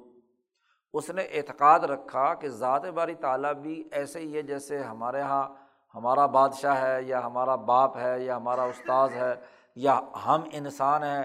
ایسے ہی نوز باللہ اللہ میاں کے بھی ہاتھ ہیں، کان ہیں، وغیرہ وغیرہ ساری چیزیں ہیں۔ یعنی اس کو اصطلاح میں کہا جاتا ہے تشبیح یہ اللہ کو انسانوں کے مشابے یا مخلوق کے مشابے ماننا۔ عقل تو استعمال کی، معرفت تو حاصل کی، لیکن معرفت کے اندر خرابی پیدا ہو گئی بد فہمی اس کو۔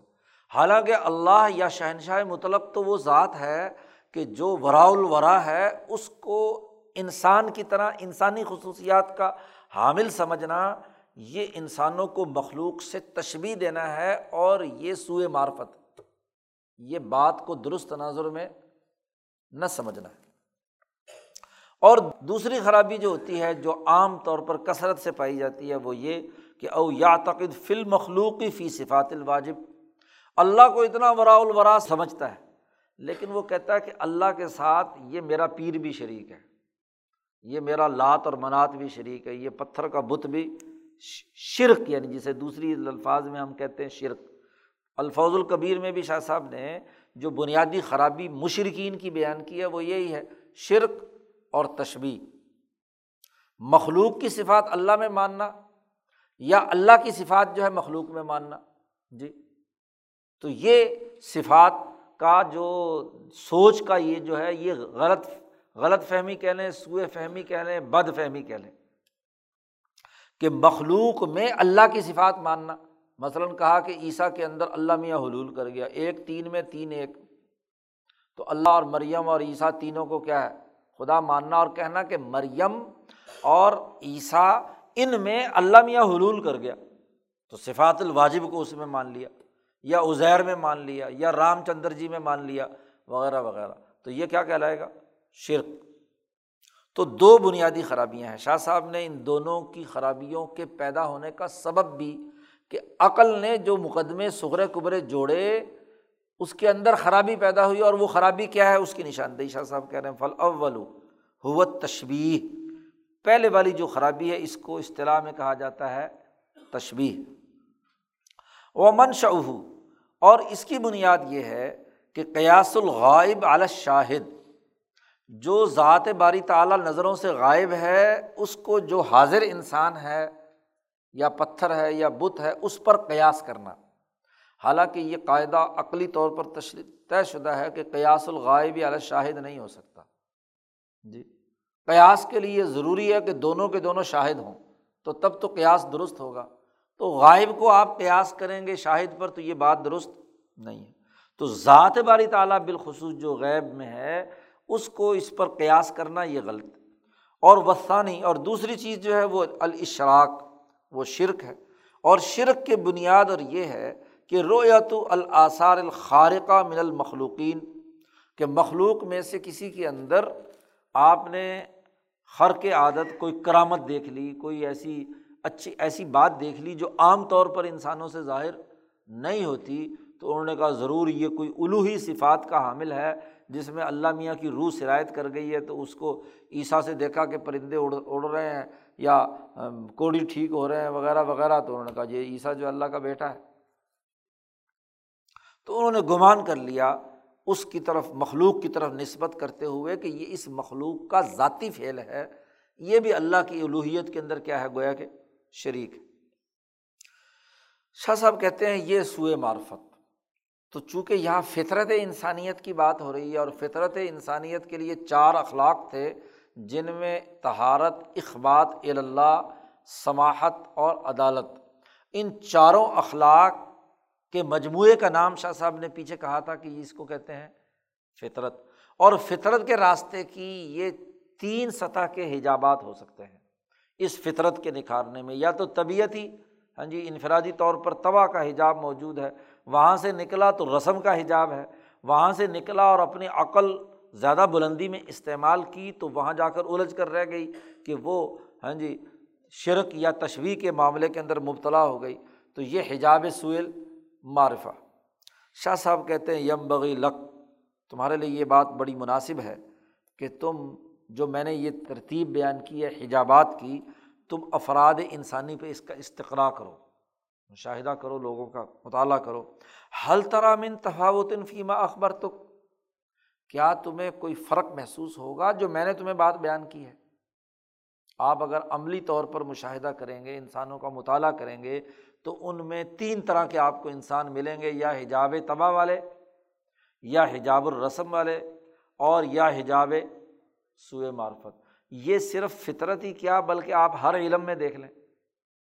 ہر علم کے نقطۂ نظر سے آپ کو اسی طرح کے تین طبقے ملیں گے۔ یا تو ویسے ہی کودن تبھی کھانے پینے کے علاوہ ان کو اور کوئی کام نہیں ہے، یا وہ کسی سسٹم کے اسیر اور غلام ہوں گے، اس سے اوپر اٹھ کر چلنے اور کام کرنے کی ان میں صلاحیت اور اہلیت نہیں ہے۔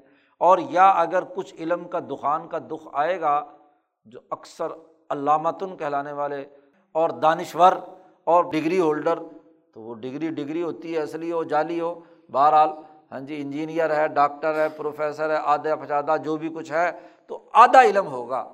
پوری طور پر بات کانسیپٹ کلیئر ہوں، ایسے آپ کو اللہ ماشاء اللہ ملیں گے اپنے شعبے اور فیلڈ کے۔ اکثر لوگ جو ہے آدھا علم کی بات ان کے پاس ہوگی۔ شاہ صاحب کہتے ہیں، لا ازن کا تجد ظالی کا میرا گمان نہیں ہے کہ ان تین طرح کے آدمیوں سے ہٹ کر آپ کو کوئی آدمی ملے۔ ان تینوں میں سے کسی ایک کا قیدی ضرور ہوگا۔ بلکہ شاہ صاحب کہتے کل انسان ہر انسان و ان کا نفی تشریح ماں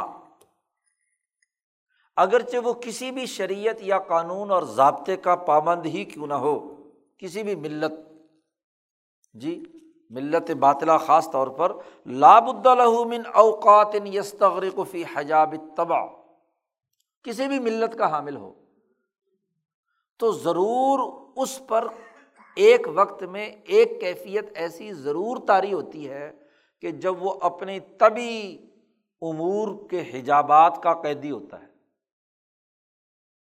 جی ہوتا ہے کہ نہیں؟ تبھی تقاضے غالب آ جاتے ہیں تو کچھ نہ کچھ اس کے اندر جتنا مرضی اعلیٰ درجے کا ہو ہاں جی امبیا اور اولیا یا مجدین اور اونچے درجے کے لوگوں کی بات نہیں ہو رہی ہے۔ انسان کے اندر کوئی لمحہ ایسا ضرور آتا ہے کہ وہ حجاب تباہ کا قیدی ہوتا ہے۔ قلت او کا صورت تھوڑا یا زیادہ۔ وہ علم یزل مباشرن لعمال رسمیہ اگرچہ وہ ہمیشہ ہاں جی وہ اعمال رسمیہ جو ہیں، ان کا اس پر ہمیشگی رکھ رہا ہو تو تب بھی کیا ہے؟ کبھی نہ کبھی طبیعت کے چیزیں اس پر غالب آ جاتی ہیں۔ وہ طبیعت کا اثیر ہوتا ہے، اس کی طبیعت اٹھ کر باہر کوئی کام کرنے کے لیے تیار ہی نہیں ہوتی ہے۔ وہ اپنی طبیعت کا اثیر ہو کر اس حالت کا قیدی بن جاتا ہے، خوف کا، غم کا، حزن کا، وغیرہ وغیرہ وغیرہ وغیرہ۔ اسی طریقے سے ہر انسان پر کسی بھی ملت کا متبع کیوں نہ ہو، کچھ اوقات ایسے آتے ہیں کہ جب وہ سسٹم کا قیدی ہوتا ہے۔ رسم جی اب چاہے نہ چاہے یستغرق ہاں جی فی حجاب رسم اور وہ یوہم ہو ہی نہ اتشب بعقلی قومی ہی کلامن و زین و خلقن و معاشرتاً۔ اس وقت جب وہ سسٹم کا قیدی ہوتا ہے تو اس کی تمام کیفیت یہ ہوتی ہے کہ وہ اپنی تمام عقلی اور علمی قوتوں کو اپنی قوم کے اپنے ماحول کے مطابق بنائے۔ لباس بھی ویسا ہی ہونا چاہیے، گفتگو کا انداز بھی وہی ہونا چاہیے، وہی رویے اور کردار بھی ہونا چاہیے، خلق بھی ہونا چاہیے، وہی معاشرت ہونی چاہیے جو قوم کی ہے۔ تو آدمی اس نظام کا قیدی ہوتا ہے یا نہیں؟ اسی طریقے سے کچھ اوقات ایسے ہوتے ہیں کل و انسان، یہ وہیں پیچھے اوقات کی طرف ہی بات چل رہی ہے کہ یسغی فیحا علامہ کا نا یسما جی وہ وہی بات سنتا ہے جی ادھر متوجہ ہوتا ہے جو اس کو سنائے جا رہے ہوتے ہیں۔ تو جیسا کچھ سنتا ہے، طبی طور پر یعنی جتنی عقل کا درجے کی بات ہوتی ہے، ادھر اتنا ہی وہ متوجہ ہوتا ہے۔ اور ولا یوسلم احادیث الجبروت و تدبیر الغیبی فی العالم۔ وہ ادھر کان متوجہ نہیں کرتا جو عالم جبروت کی باتیں ہیں اور جو اللہ کے اس عالم کے اندر غیب کا نظام ہے، اس کی آواز سننے کے لیے تیار نہیں ہوتا۔ وہ یا رسم کا قیدی ہے، یا سوئے معرفت کا قیدی ہے، یا طبیعت کا قیدی ہے۔ آزاد وہ ہے جو ان حجابات کو توڑ کر، قید کو توڑ کر ہمہ وقت اس کے دماغ میں اس شہنشاہ مطلق کے عالمگیر نظام اور اس کے سسٹم کا تابع ہو کر کردار ادا کرنے کی صلاحیت پیدا ہو جائے۔ اور اس کے لیے پھر شریعت نے جو طریقۂ کار اختیار کیا ہے کہ یہ جتنے بھی اعمال رسومات سے متعلق ہیں یا طبی تقاضوں سے متعلق ہیں یا ہاں جی بات کے سمجھنے، سمجھانے سے تعلق رکھتے ہیں، وہاں ایسے امور ساتھ جوڑ دیے کہ وہ قلب جو ہے اس شہنشاہ مطلق سے ایک لمحے کے لیے بھی غافل نہ ہو۔ مثلاً، کھانا کھانا ایک طبی حالت ہے۔ تو حضور صلی اللہ علیہ وسلم نے فرمایا کہ کھانا کھانے بیٹھو تو ہاتھ منہ دھو کر بسم اللہ الرحمٰن الرحیم پڑھ کر کھاؤ۔ تو اللہ کے نام کے ساتھ جب کھاؤ گے تو اللہ کے نام کے کھانے کے نتیجے میں وہ جو شہنشاہ مطلق کے عالمگیر نظام کے ساتھ وابستگی کا اعلان ہے، وہ آپ نے کیا تو یہ جو طبی لذت کھانے پینے کی ہے، اس کے قیدی نہیں بنیں گے آپ، اس کے حجاب کو گویا کہ آپ نے کیا ہے؟ توڑ دیا۔ پانی پیا، بسم اللہ الرحمٰن الرحیم مثلاً پڑھ کر پیا۔ یا اسی طریقے سے رسم ادا کی۔ ظاہر ہے کہ لباس آپ وہی پہنیں گے نا جو آپ کی برادری میں پہن رکھا ہے۔ لیکن لباس پہننے سے پہلے وہی لباس پہننے کی دعا جو حضور نے سکھا دی مثلاً۔ جی خاص طور پر نیا لباس پہننے کی دعا۔ تو وہاں آ کر اس نے اس لباس کی وہ ظلمت دور کر کے جو حجاب الرسم ہے وہ کیا ہے؟ یا مثلاً اس نے فصاحت و بلاغت کے ساتھ خطاب کرنا تھا۔ اب خطاب کا جو حضور صلی اللہ علیہ وسلم کا طریقہ کیا ہے؟ خطبہ پڑھتے ہیں۔ اللہ کی حمد و ثنا بیان کی۔ کائنات کے عالمگیر نظام کے الحمد للہ نحمد ہُو ونستعین ہُو ونستغفر ہُو ونؤمن بھی اور اس کے بعد اماں بعد۔ اس کے بعد اگلے اگلی بات۔ تو وہ خطبہ یا اللہ مارن الحق کا حقاً اتباع آپ نے بات اور گفتگو شروع کرنے سے پہلے یہ پڑھ لیا کہ جو گفتگو شروع ہو رہی ہے ہاں جی یا بسم اللہ الرحمٰن الرحیم ہی پڑھا، تو گویا کہ وہ رسم کی جو حجاب کی حالت ہے وہ ٹوٹی اور آپ نے اس عالمگیر سسٹم کو چلانے والی شہنشاہ مطلب کی ذات کے ساتھ اپنی وابستگی کا اعلان کر دیا۔ اسی طریقے سے جب معرفت کی بات آئے گی تو معرفت کی خرابی میں یہ جو دو خرابیاں ہیں، عقلی طور پر، خاص طور پر کہ اللہ کا کوئی شریک نہیں ہے اور اللہ کسی کے مشابے نہیں ہے، اس کی مشابت کسی کے ساتھ نہیں ہے۔ ذات باری تعلیٰ حی اللہ کا حیاتینہ مرید اللہ کا ارادتینہ سمیع اللہ کا سمعنا، بصیر اللہ کا بصرنا۔ ہماری آنکھوں کی طرح، ہمارے کانوں کی طرح نہیں، وہ اس ورا الورا ذات ہے۔ تو یہ یقین کا پیدا ہو جانا تو یہ گویا کہ کیا ہے؟ سوئے معرفت کا علاج ہے۔ تو یہ شاہ صاحب نے ہاں جی حجابات یہاں بیان کیے ہیں اور اگلے باب میں ان کے علاج بیان کیے ہیں۔ یعنی حجابات کو توڑنے کا طریقہ بتلایا ہے۔ وہ وہی ہے جس کا خلاصہ میں نے ابھی ذکر کیا۔ تو اگلا باب شاہ صاحب شروع کرتے ہیں۔ باب و طریقی رفع حاضر حجب یہ جو حجابات انسان کے اندر، چاہے ہاں جی دین پر عمل کرتے وقت یہ حجابات سے گزرنا تو ہے نا۔ تبھی تقاضے بھی پورے کرنے ہیں ماحول اور نظام کے ساتھ یا قوم کے ساتھ بھی چلنا ہے۔ علمی اور عقلی طور پر بھی بات چیت اور گفتگو کرنی ہے معرفت کے حصول کے حوالے سے۔ تو ان میں جو خرابیاں ہیں پردوں کی، ان خرابیوں کو دور کرنے کا کیا طریقہ ہے؟ تو وہ شاہ صاحب اس مبحث کے آخری باب میں بیان کر رہے ہیں، ساتواں باب ہے یہ۔ اے علم ان تدبیر حجاب تب شعانی طبیعت کا حجاب سرے سے اس کو ختم کر دینا، یہ بھی خرابی کی بات ہے۔ کیونکہ تبھی تقاضے آپ نے پورے نہیں کیے۔ اور سرے سے برقرار رکھنا تبھی تقاضوں کا اثیر بن جانا، یہ بھی خرابی کی بات ہے۔ تو اس حجاب کو روکنے اور اعتدال میں لانے اور اس کی جو رکاوٹیں ہیں، ان کو دور کرنے کی تدبیر یا طریقۂ کار کیا ہے؟ شاہ صاحب کہتے ہیں شعیانی دو طریقے ہیں۔ عہد ہما یو بھی و یورغبی ہی و یو حس و علیہ نفس کو حکم دیا جائے ان اخلاق اربا کا۔ جی اور اس کی رغبت دی جائے، اس پر ابھارا جائے۔ جی اور اگر وہ غلطی کر لے یا خرابی پیدا کرے یا حد سے زیادہ بڑھ جائے تو دوسرا یہ ہے کہ یوز رب و علیہ من فوق ہی و یو آخذ و بھی اشا ام ابا۔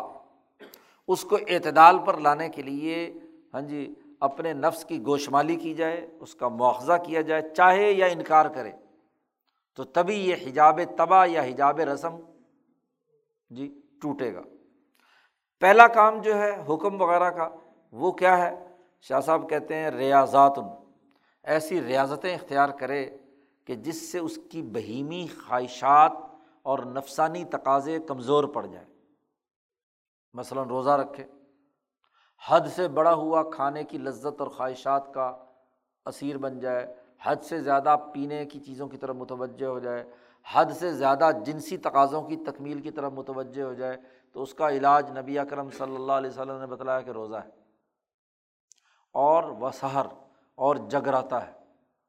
رات کو جاگنا ہاں جی یہ بھی علاج ہے۔ صبح تین بجے اٹھ کر تہجد میں جناب اٹھے اور نماز پڑھے اور عبادات کرے، ٹھنڈے پانی سے بھی وضو کرنا پڑے تو کرے، وغیرہ وغیرہ۔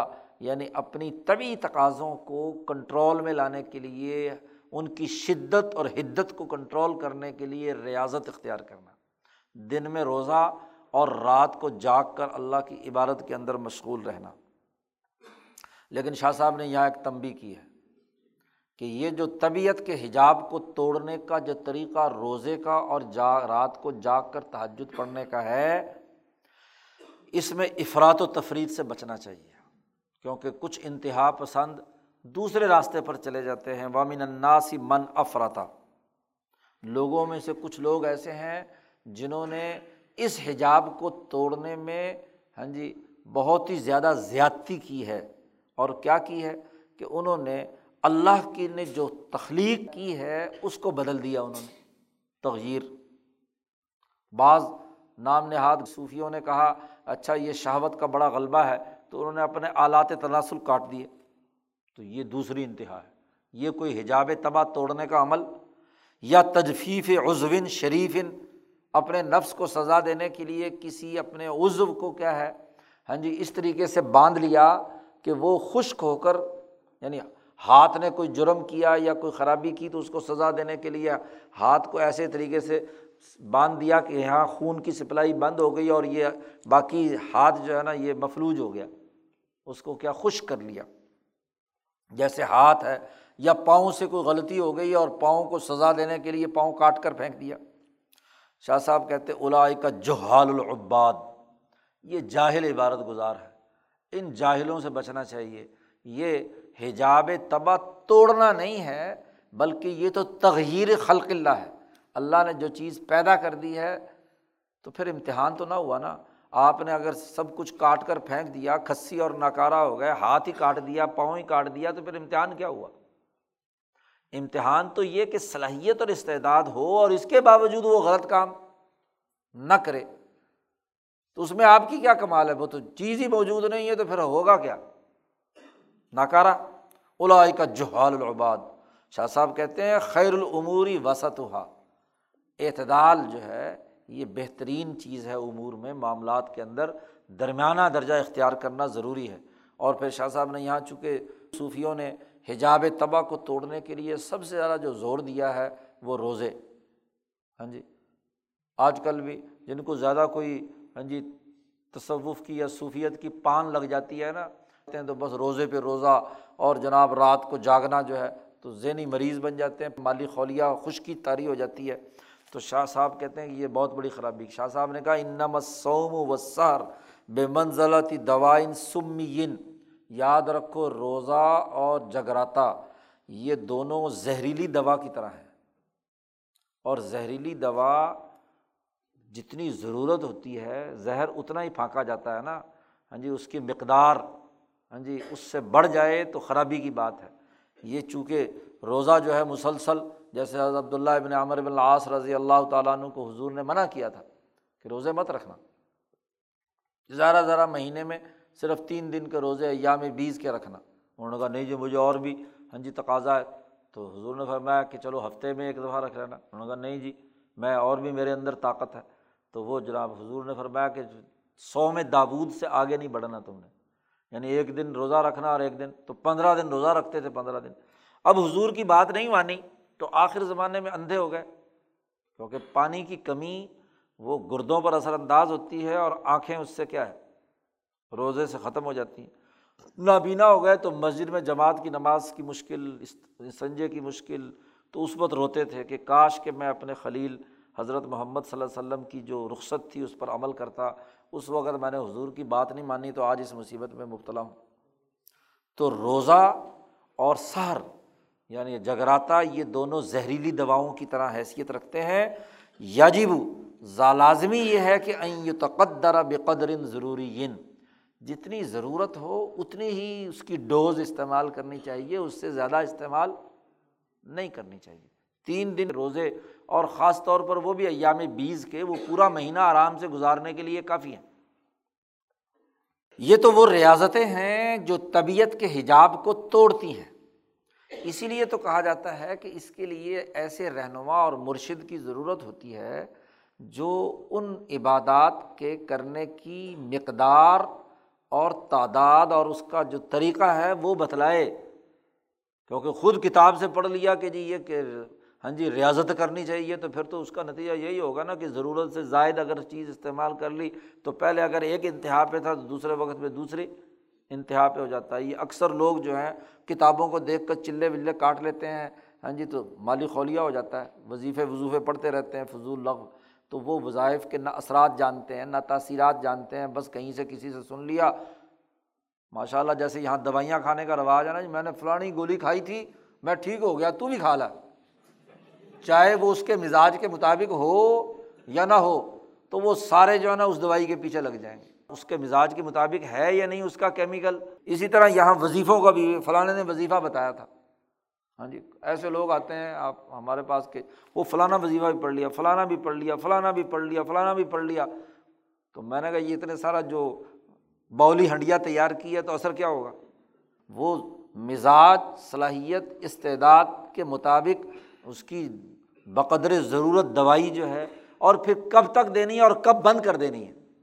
دوائی اگر کسی ڈاکٹر نسخہ لکھ دیتا ہے نا، تو ہمارے یہاں مرض یہ بھی ہے کہ اس نے دس دن کے لیے، پندرہ دن کے لیے لکھی۔ ہم نے پورا ہی ڈبہ خرید کر رکھ لیا، جب بھی جی چاہ پھانگ لی۔ کہ ڈاکٹر نے مجھے لکھ کر دی تھی۔ بھی لکھ کر دی تھی، کچھ دنوں کے لیے دی تھی۔ اب اسے ہر وقت ہی استعمال کرتے رہنا۔ تو ایسے ہی، وسانی اور دوسرا یہ کہ اقامت الانکار علامن طبع طبیعہ جو طبیعت کی اتباع کرنے والا فرد ہے تو اس پر سسٹم یا اس کا کوئی نگران، اس کی نگرانی کر کے اس کی طبی تقاضوں کا انکار کرتا رہے، رد کرتا رہے اور سنت راشدہ کے جو خلاف وہ کام کر رہا ہے، اس کے اوپر اس کی نکیر رہے۔ وہ بیان و طریق تفسی من کل غلبتن طبیعیتن اور اس کے سامنے وہ راستہ بتلایا جائے کہ جس سے وہ طبی غلبے سے نجات پا لے۔ اور اس کے سامنے وہ سنت کا جو طریقۂ کار ہے وہ متعین کیا جائے۔ اور اس میں بھی ضروری یہ ہے کہ لا یمبغی یہ جو اس فرد کے اوپر نکیر کرنا یا اس کو تنبی کرنا یا اس کا ہاں جی روکنا، اس میں بھی یہ مناسب نہیں ہے کہ لوگوں پر بہت زیادہ تنگی پیدا کر دی جائے۔ ہاں جی اتنا ان کو ٹائٹ کر دیا جائے ہاں جی کہ وہ انتہا کے دوسرے مرحلے پر چلے جائیں۔ ولا یکفی فلکل انکار القولی عام مجمعے کو اگر بات بیان کرنی ہے، تو بس زبانی کلامی ان کو سمجھا دیا جائے۔ تشدد والا رویہ وہاں بھی دوسرا نتیجہ پیدا کرے گا۔ بلا بد من ضربن وجیع و غرامت منحقتن فی باز العمور ہاں اگر غلطی طبی تقاضے سے بڑھ کر حد سے کراس کر گئی ہے، تو پھر سسٹم حرکت میں آئے گا۔ اور وہ اس کی سزا بھی اس کی مقرر ہوگی اور وہ سزا لوگوں کو بتلائی بھی جائے۔ اور جتنا اس نے زیادہ جرم، خرابی والا کیا ہے، اس کے مطابق اس کی سزا ہوگی۔ مثلاً اس کی طبیعت کے خواہشات نے آگے بڑھ کر ذنا کا ارتکاب کیا ہے، تو پھر حد ذنا اس کے اوپر کیا ہے؟ لگے گی۔ یا اس کسی نے ہاں جی طبی تقاضوں کے تحت کسی دوسرے انسان کو قتل کر دیا ہے، تو جو قتل کی سزا ہے، بدلے میں قصاص کی، وہ بھی کیا ہے؟ لاگو ہوگی۔ تا اور پھر لوگوں کو یہ بھی تنبی کرنے کے لیے کہ آئندہ کسی کو یہ ضرورت نہ ہو کہ وہ قتل کے ارتکاب تک پہنچے یا ذنا کے ارتکاب تک پہنچے۔ یہ تو تدبیر ہے حجاب تباہ کی۔ وہ تدبیر و حجاب رسم شعی آنی اسی طرح جو رسومات ہیں، ان کے حجابات کو توڑنے کی تدبیر کے بھی دو طریقے ہیں۔ احد ہما پہلا تو یہ ہے کہ ہر ارتفاق جو بھی رسم سے یا سسٹم سے تعلق رکھتا ہے، اس کے ساتھ اللہ کے ذکر کو شامل کر دیا جائے۔ کبھی تو ان کو حکم دیا جائے کہ کچھ الفاظ جس میں اللہ کی عظمت یا اللہ سے تعلق کی چیزیں ہیں ہاں جی وہ اپنائے اور اس کو وہ اختیار کرے کھانا کھانے سے پہلے یعنی بسم اللہ پڑھنا وغیرہ وغیرہ، یا ہر کام کرنے سے پہلے بسم اللہ پڑھنا یا الحمد للہ کہنا۔ اور و تارتاً بمراعت حدود و قیودن لاترائے اللہ ایسی حدود و قیود متعین کر دینا سسٹم کے ذریعے سے کہ وہ اس سسٹم کے اندر، اس سسٹم کے اندر الجھ کر نہ رہ جائے کہ اس حد تک یہ اتفاق پورا کرنا ہے، اس سے زیادہ نہیں۔ مثلاً تعیشات سے نکل کر اور ضروریات کے دائرے سے اوپر اٹھ کر زیادہ سے زیادہ آسائشات یا ضروریات کے دائرے تک وہ رہے۔ تو ایسی حدود و قیود، اب حدود و قیود میں متعین کر دیا کہ جناب سونے کا استعمال نہیں کرنا، ریشم کا لباس نہیں پہننا ہاں جی اجمیوں کی طرح ہاں جی فخر و غرور اور تکبر کے معاملات نہیں کرنا، یہ حضور نے ان تمام چیزوں سے منع کیا۔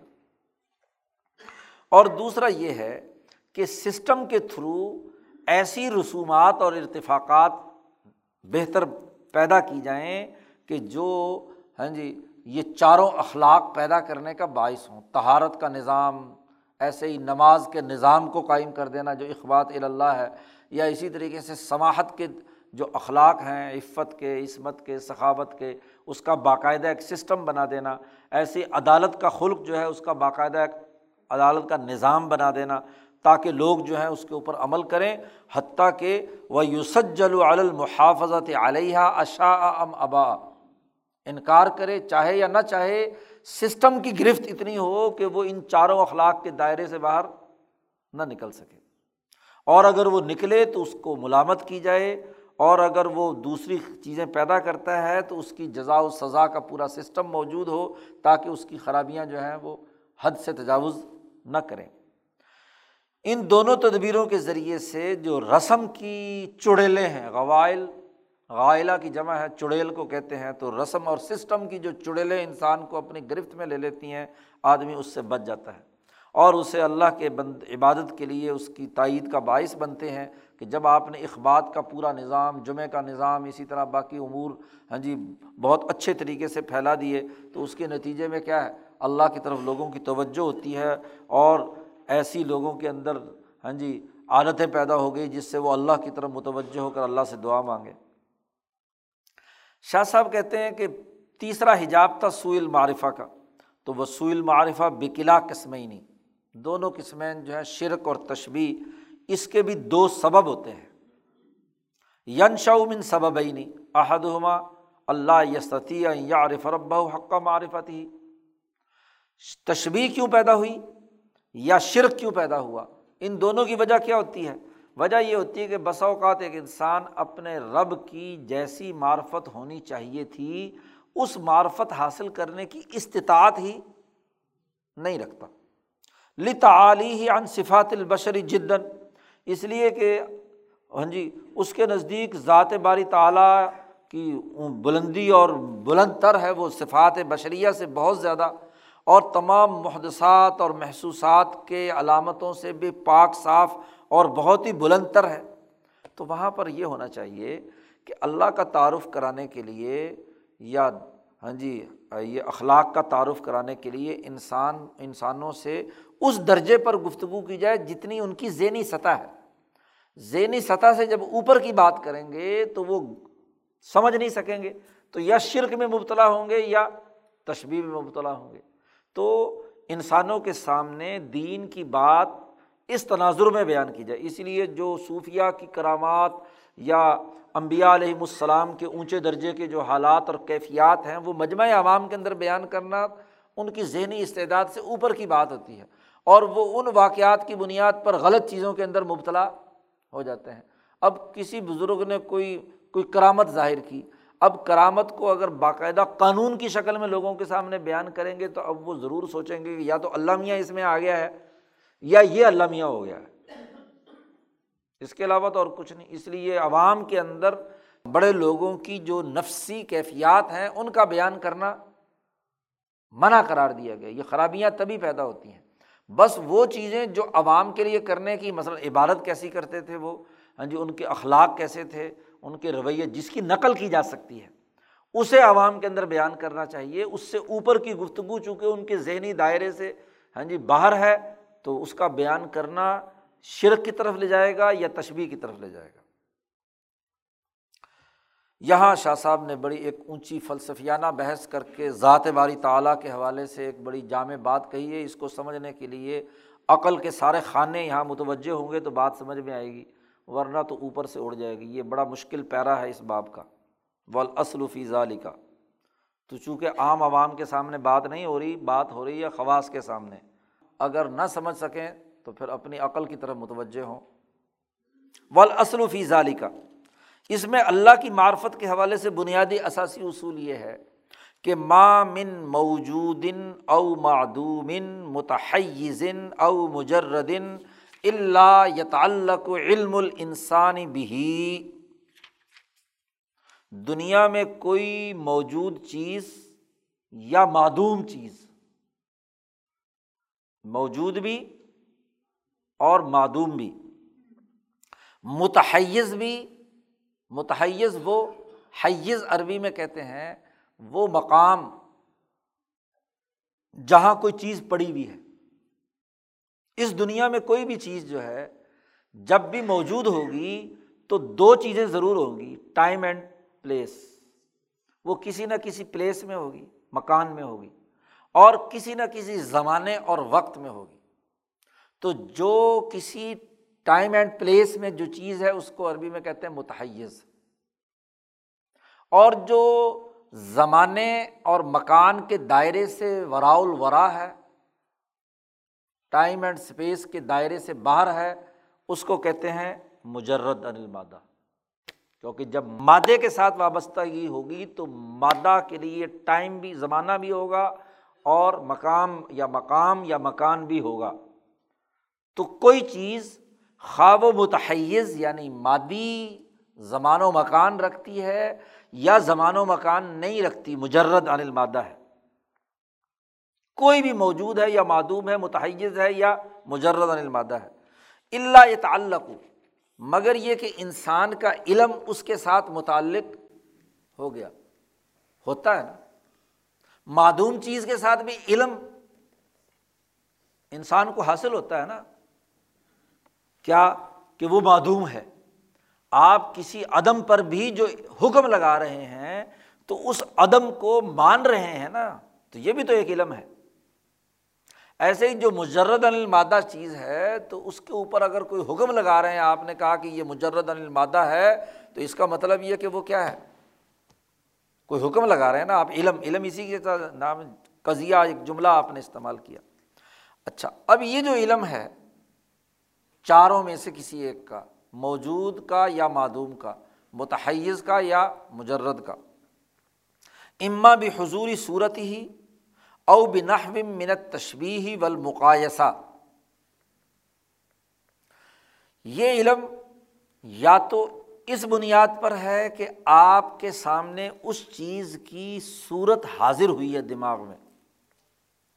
اور یہ ان چیزوں میں ہوگا جو محسوسات میں سے ہیں۔ جن کو آپ احساسات سے ادراک کر سکتے ہیں، آنکھوں سے دیکھیں، ہاتھ سے چھوئیں، کان سے سنیں، وغیرہ وغیرہ وغیرہ، اس کی تصویر آپ کے دماغ میں آتی ہے نا۔ اور یہ تصور گویا کہ آپ کے دماغ میں آیا۔ اور حصول صورت الشعیف العقل کا نام ہی تصور ہے۔ تو یا تو وہ علم آپ کے پاس ہاں جی محسوسات میں سے ہے تو اس کی صورت آپ کے دماغ میں آتی ہے۔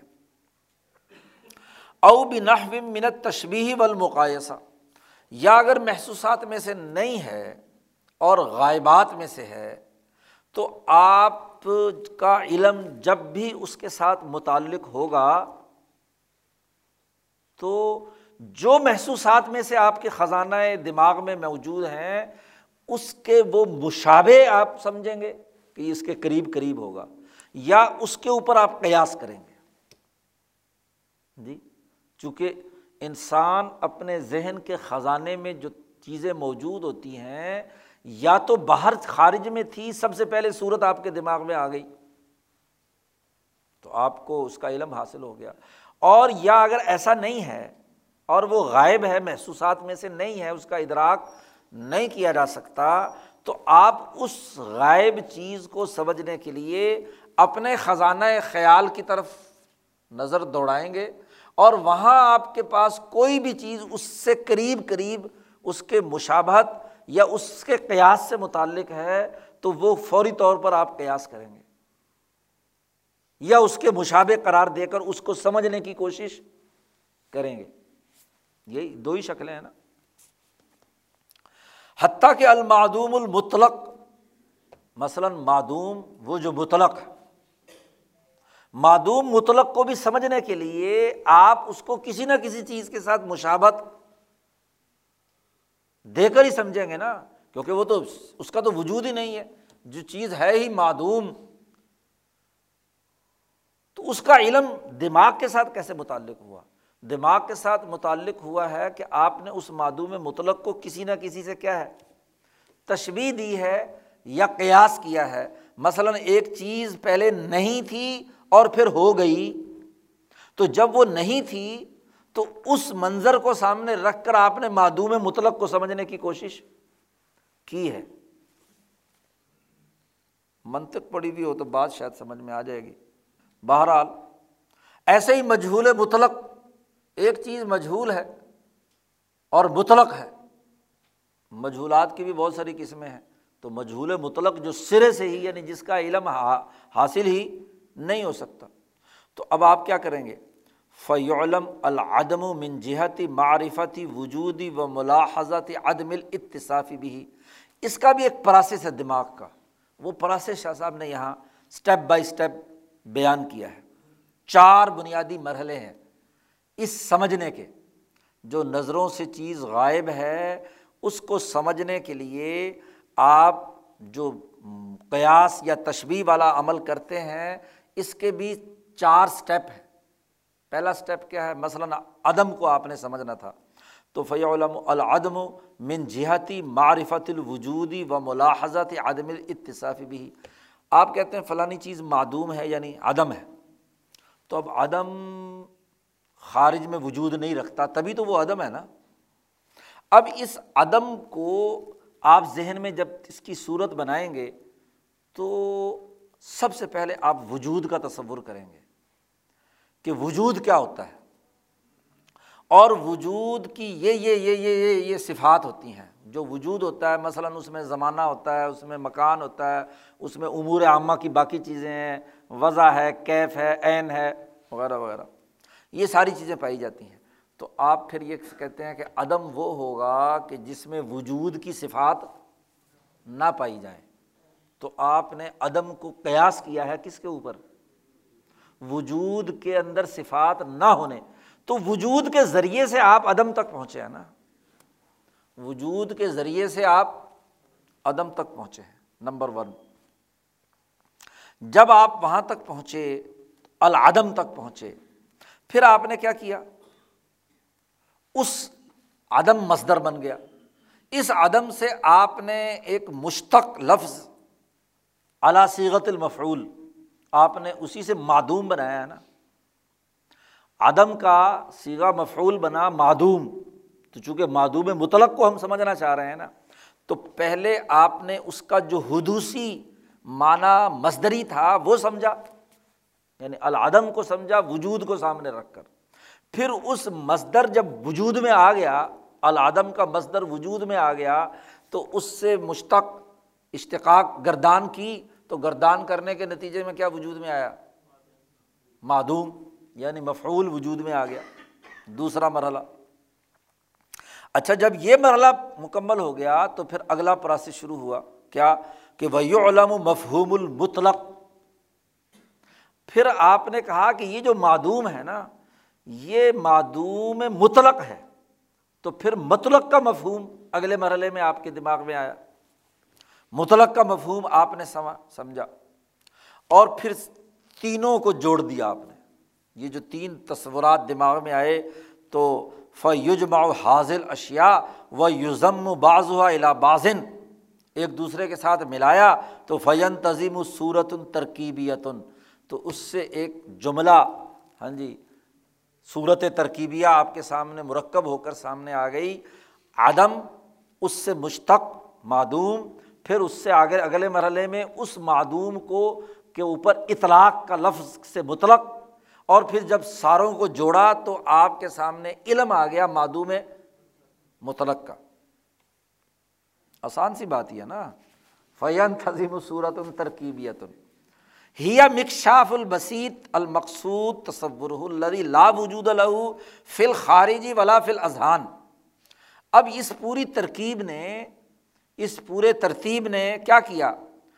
ایسی بسیط، مقصود چیز کا یہ ترکیب آئینہ بن گئی، کھولنے والی بن گئی یا تعریف بن گئی، ایسی چیز کا کہ جس کا نہ تو خارج میں کوئی وجود ہے اور نہ ذہن میں، کیونکہ وجود ذہنی تو تب ہوگا جب خارج میں کوئی چیز ہو، تو خارج میں کچھ نہیں ہے تو ذہن میں کیا ہوگا؟ ولا فل اذہان نہ ذہن میں۔ تو لیکن آپ کا علم اس کے ساتھ متعلق ہو گیا کہ دنیا میں ایک معدوم بھی ہے اور وہ معدوم مطلق ہے اور وہ اس کا نہ خارج میں وجود ہے، نہ ذہن میں وجود ہے۔ کما انّہ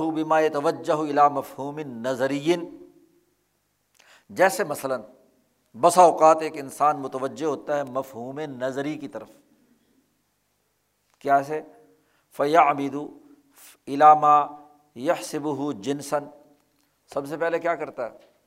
مفہوم نظری میں سب سے پہلے آپ جنس دریافت کرتے ہیں۔ کہ جنس سے قریب، بعید کیا ہے یا جن سے قریب کیا ہے؟ اور اس کے بعد علامہ یا حسب فصلاً۔ پھر آپ ارادہ کرتے ہیں کہ اس کے اندر فصل کون سی ہے؟ یعنی مابل امتیاز اور مابل اشترا وجودات ہی ہیں۔ وجود اوپر سے لے کر نیچے تک مجموعہ ہے ہاں جی مابل امتیازات اور مابل اشتراکات کا۔ جوہر، جس میں نام جسم میں مطلق، جس میں نامی، حیوان اور پھر آگے انسان۔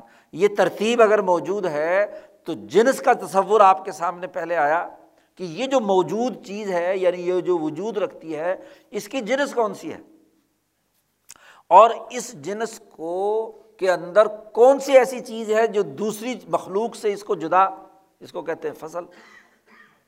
تو اس، جب فصل آ گئی اور جنس آ گئی، تو اس سے چیز کی تعریف سامنے آ گئی۔ مثلاً انسان کی تعریف کی حیوان ناطق، کہ اس کی جنس حیوان ہے اور ان حیوانوں میں سے ایسا حیوان ہے جو بولتا ہے۔ تو حیوان ناطق، گویا کہ اس کی تعریف سے وجود کی حقیقت معلوم ہو گئی۔ اور اگر ہم نے اسی کے ساتھ دوسری فصل لگا لی، حیوان ناحق، یا آپ نے اس کے ساتھ لگا دیا ساحل، تو کون ہو گیا؟ گھوڑا۔ تو حیوان کے ساتھ کوئی بھی لگاتے رہو تو وہ کیا ہو جائے گا؟ لیکن حیوان ناطق کے بعد اگر کچھ اور لگایا، حیوان ناطق ساتھ ساتھ آگے، کہ وہ حیوان ناطق ایسا ہے جو ذاحق ہے، جو کاتب ہے، وغیرہ وغیرہ، تو اس نے مزید اس کے اندر ہاں جی تخصیص پیدا کر دی اس وجود کے اندر۔ اب آپ فصل اور جنس دونوں کو مرکب کرو تو صورت مرکبیہ ایک جملہ سامنے آ گیا اور اس سے جو تصور آپ کرنا چاہتے تھے وہ اس کا تصور آپ کے سامنے کھل کر واضح ہو گیا۔ اب اسی طریقے سے بات چونکہ تشبیح کی چل رہی تھی نا، کہ تشبیح کیوں خرابی پیدا ہوتی ہے، تو قیاس کی وجہ سے پیدا ہوتی ہے۔ تو کہتے فیو خاطب مثلاً۔ اب ان سے اگر مخاطبت ہو اس طریقے سے اور کہا جائے کہ بے ان اللہ تعالیٰ موجود لا کا وجود نہ اللہ موجود ہے، لیکن ہمارے وجود کی طرح نہیں۔ تو جب معدوم مطلق سمجھا جا سکتا ہے معدوم مطلق سمجھا جا سکتا ہے، تو ذات باری تعالیٰ کیوں سمجھی نہیں جا سکتی کہ ہے تو موجود، لیکن لا کا وجود ہی نہ ہاں جی اسی طریقے سے بے حیون لا کا حیاتینہ اللہ تعالیٰ حی ہے، زندہ ہے، لیکن ہماری زندگی کی طرح نہیں۔ اگر معدوم مطلق یا مجہول مطلق پچھلی ترتیب کے ساتھ سمجھا جا سکتا ہے، تو یہ بات کیوں نہیں سمجھائی جا سکتی کہ اللہ میاں وجود رکھتا ہے لیکن لا کا وجود نہ۔ یا حیون لا کا حیاتینہ تو شاہ صاحب کہتے خلاصہ یہ ہے بال جملہ فیا امید الا صفاتن ہوا مورد المدحف شاہد تو ایسی صفات اللہ تبارک و تعالیٰ کی واضح کی جائیں کہ جس سے جو لوگ ہیں شاہد میں جس پر تعریف کرتے ہیں۔ اب کوئی آدمی اچھا سننے والا ہو تو اس کی تعریف کرتے ہیں اور اگر بوڑھا ہو تو اللہ کی کون سی صفت ظاہر کرنی چاہیے؟ یعنی نہ سننے والی اور سننے والی کون سی کرنی چاہیے؟ ظاہر سننے والی۔ اور سننے والی میں بھی ایک تھوڑا سا سنتا ہے، ایک اونچا سنتا ہے اور ایک بہت زیادہ سنتا ہے۔ تو اللہ کے لیے کیا لفظ ہونا چاہیے صفات میں سے؟ سمیع بہت زیادہ کیا ہے؟ سننے والا۔ اسی طریقے سے اندھا اور دیکھنے والے کے درمیان فرق ہے نا؟ دیکھنے والا اور اندھا دونوں برابر نہیں اور دیکھنا کوئی یہاں تک دیکھ سکتا ہے، کوئی وہاں تک دیکھ سکتا ہے اور ایک بہت دور تک دیکھ سکتا ہے، تو پھر کیا کہیں گے؟ بصیر ہاں جی۔ وہ یلاحظ سلاست بفاہیم فیما نشاہد ان تمام میں وہ تین باتیں ان کے پیش نظر رکھ کر بات سمجھائی جائے کہ دنیا میں تین طرح کی چیزیں ہوتی ہیں۔ شعین فی حاضر صفات وقت سرت بن ہو آثارہ دنیا میں کچھ اشیا ایسی ہیں جن میں یہ تعریف والی صفات، مثلاً دیکھنا، سننا، زندہ ہونا، موجود ہونا وغیرہ وغیرہ یہ صفات ہیں، اور اس سے متعلق جتنے آثار ہیں وہ بھی ظاہر ہو رہے ہیں۔ دیکھنے والا دیکھ رہا ہے، سننے والا سن رہا ہے، بولنے والا بول رہا ہے وغیرہ وغیرہ۔ اور کچھ اشیا ایسی ہوتی ہیں جن میں سرے سے وہ صفت نہیں ہوتی اور وہ صفت حاصل بھی نہیں ہو سکتی ان کو۔ مثلاً دیوار ہے، اس میں دیکھنے کی، سننے کی، بولنے کی صلاحیت سرے سے موجود نہیں ہے اور ممکن بھی نہیں ہے کہ وہ کبھی بول سکیں۔ اچھا جی۔ اور تیسری قسم وہ ہوتی ہے کہ جس میں وہ صفت موجود تو نہیں ہے، لیکن وہ اگر ہوتی یعنی اس کے اندر صلاحیت اور استعداد تھی کہ وہ دیکھ سکے۔ مثلاً جیسے اندھا ہے، گونگا ہے وہ انسان ہے اور انسان ہونے کے ناطے اس کے اندر بولنے، دیکھنے اور سننے کی صلاحیت ہونی چاہیے تھی، شان یہ تھی کہ ہوتا وہ، لیکن نہیں ہے۔ تین ہی ممکنہ شکلیں ہوتی ہیں۔ تو شاہ صاحب نے کہا جیسے زندہ یا اس کے مقابلے میں کیا جماعت جماعت پتھر یعنی یعنی جس میں زندگی کی کوئی رمق موجود نہیں ہوتی اور ایک مردہ۔ تو جیسے یہ تین چیزیں ہیں۔ تو پھر اب اللہ کے لیے کن چیزوں کو ثابت کرنا ہے؟ یوس بھی تو حاضی بھی ثبوتی آثاری ہا و یجبر و حاضی تشبی بھی ان لئیسا کا اللہ ہے، ہماری طرح نہیں ہے۔ تو یعنی اس کے اندر یہ دونوں تینوں چیزوں میں سے ایسی صفت جو صفت مدہ والی ہے کہ یہ چیز ہے اور اعلیٰ ترین درجے پر ہے۔ تو اس صفت کو اللہ کے اندر مان کر سمجھانا، لیکن وہ ایسی ہے کہ ہماری طرح لئی سا کم اس لیے شعین پہلی چیز سوئے معرفت کو دور کرنے کے لیے انسانی ذہنی استعداد کے مطابق ذات باری تعالیٰ کا تعارف کرانا۔ نمبر دو، دوسرا مرحلہ، اس کا دوسرا سبب تمسل الصورت المحسوسہ بزینتہا و لذات بجمالحا و امتلاء القوال علمیہ بصور الحصیہ فعین قاد قلب الظال کا ولا یسف التوجہ الحق۔ تشبیح یا شرک کی ایک اور وجہ یہ بھی ہوتی ہے کہ جو گرد و پیش کی زیب و زینت کی محسوس صورتیں ہیں، وہ دماغ میں راسخ ہو جائیں، اس کی جمال اور لذات کے اندر انسان ڈوبا رہے اور اس کی تمام صورت حصیہ اور قوائے علمیہ اس کے اندر بھرے رہیں، دل ادھر متوجہ رہے، انسان اللہ حق تبارک و تعالیٰ کی طرف توجہ کے لیے ایک لمحہ بھی فارغ نہ کرے۔ تو اس کا علاج جو ہے ریاضات ہے، ریاضتیں ہیں۔ تدبیر و حاضہ ریاضات و اعمال یستعد بحل انسان التجلیات شامخہ ایسی ریاضتیں اور ایسے اعمال۔ شاہ صاحب نے پیچھے بھی یہ لفظ استعمال کیا، دونوں کا فرق یہ ہے کہ ریاضت کا تعلق انسان کی بہیمیت سے ہوتا ہے۔ جی بہیمی حصے سے ہوتا ہے۔ اور اعمال کا تعلق انسان کے ملکی روح والے حصے سے ہوتا ہے۔ تو ملکی روح والے حصے نے عمل کرنا ہے اور ریاضت وہ مشقت ہے جو بہیمیت کو اختیار کرنی ہے۔ تو وہ ریاضتیں اور اعمال انسان ایسا اختیار کرے کہ جس سے اس کی روح کے اندر ہاں جی یہ استعداد پیدا ہو جائے کہ وہ بہت ہی بلند و بالا تجلیات کو حاصل کر لے۔ یہ استعداد اس کے اندر پیدا ہو جائے۔ اچھا اگر دنیا میں ان ریاضتوں اور اعمال کے نتیجے میں تجلیات کا مشاہدہ نہ بھی ہوا ہو، تو کوئی حرج کی بات نہیں۔ ولو فلم عادی آخرت میں تو ضرور ہوگا۔ جی آخرت میں وہ تجلیات کا مشاہدہ ضرور ہوگا۔ دنیا میں اگر کسی وجہ سے نہیں ہو سکا، تو اس وجہ سے وہ ریاضت اور وہ عمل نہیں چھوڑ دینا چاہیے۔ وہ ریاضت اور عمل جاری رہنا چاہیے۔ ایسے ہی وہ اعتکافات ہاں جی اللہ کے لیے متوجہ ہو کر اعتکاف کرنا جیسے رمضان کے مہینے میں کرتے ہیں۔ یا عشا اضالت الشاغل بقدر الامکان، ہر وہ بات جو ممکنہ طور پر اللہ سے تعلق قائم کرنے یا سچائی کی طرف جانے کے راستے کی رکاوٹ ہو، مشغول کرنے والی ہو، اس کو دور کر دینا۔ یہاں شاہ صاحب نے ایک مثال دی ہے، نبی اکرم صلی اللہ علیہ وسلم کی کہ کما ہاتھا کا رسول اللہ صلی اللہ علیہ وسلم القرام المصور۔ ہاں جی وہ جو ایک کپڑا لا کر حضرت عائشہ صدیقہ نے پردے کے طور پر ہاں جی اپنے گھر کے سامنے لٹکا لیا تھا، اس میں کوئی تصویر بنی ہوئی تھی، تو حضور صلی اللہ علیہ وسلم جیسے ہی داخل ہوئے، تو وہ اس کی تصویر کے اندر آپ کی توجہ چلی گئی۔ تو آپ صلی اللہ علیہ وسلم نے فرمایا کہ امیتی عن کی کرامی کی، اپنی یہ جو پردہ ہے، یہ میری نظروں سے ہٹا دو، اس نے مجھے مشغول کر دیا۔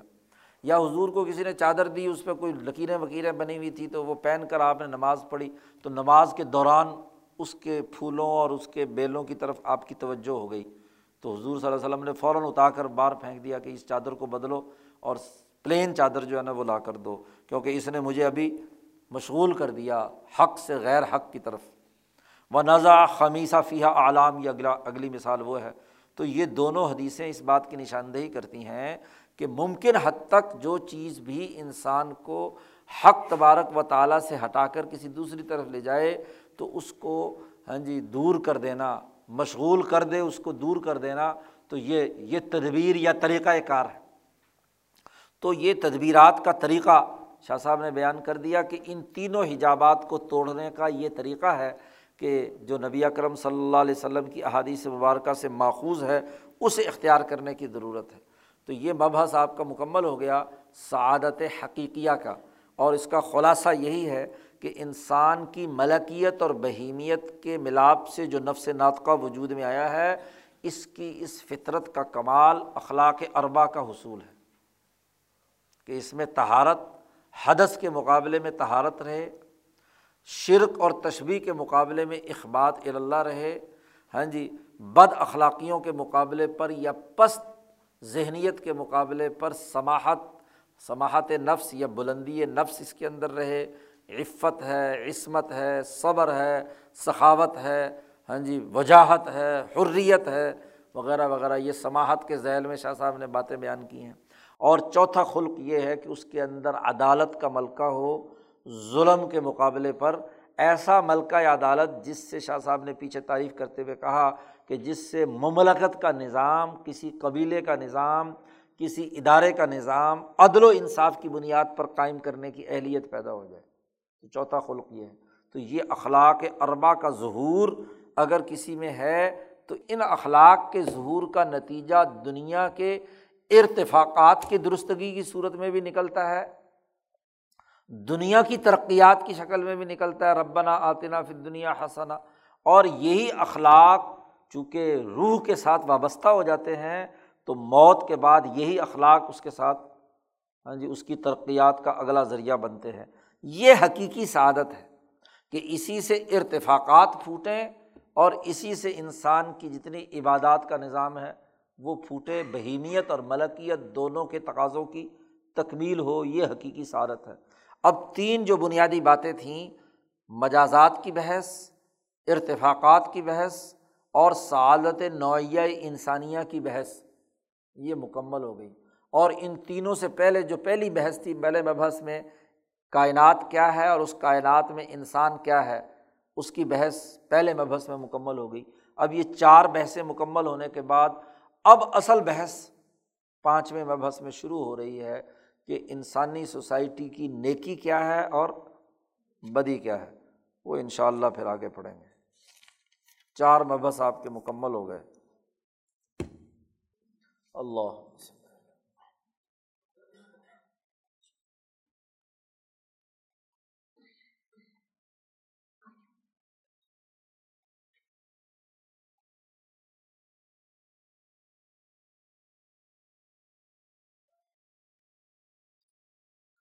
اجمان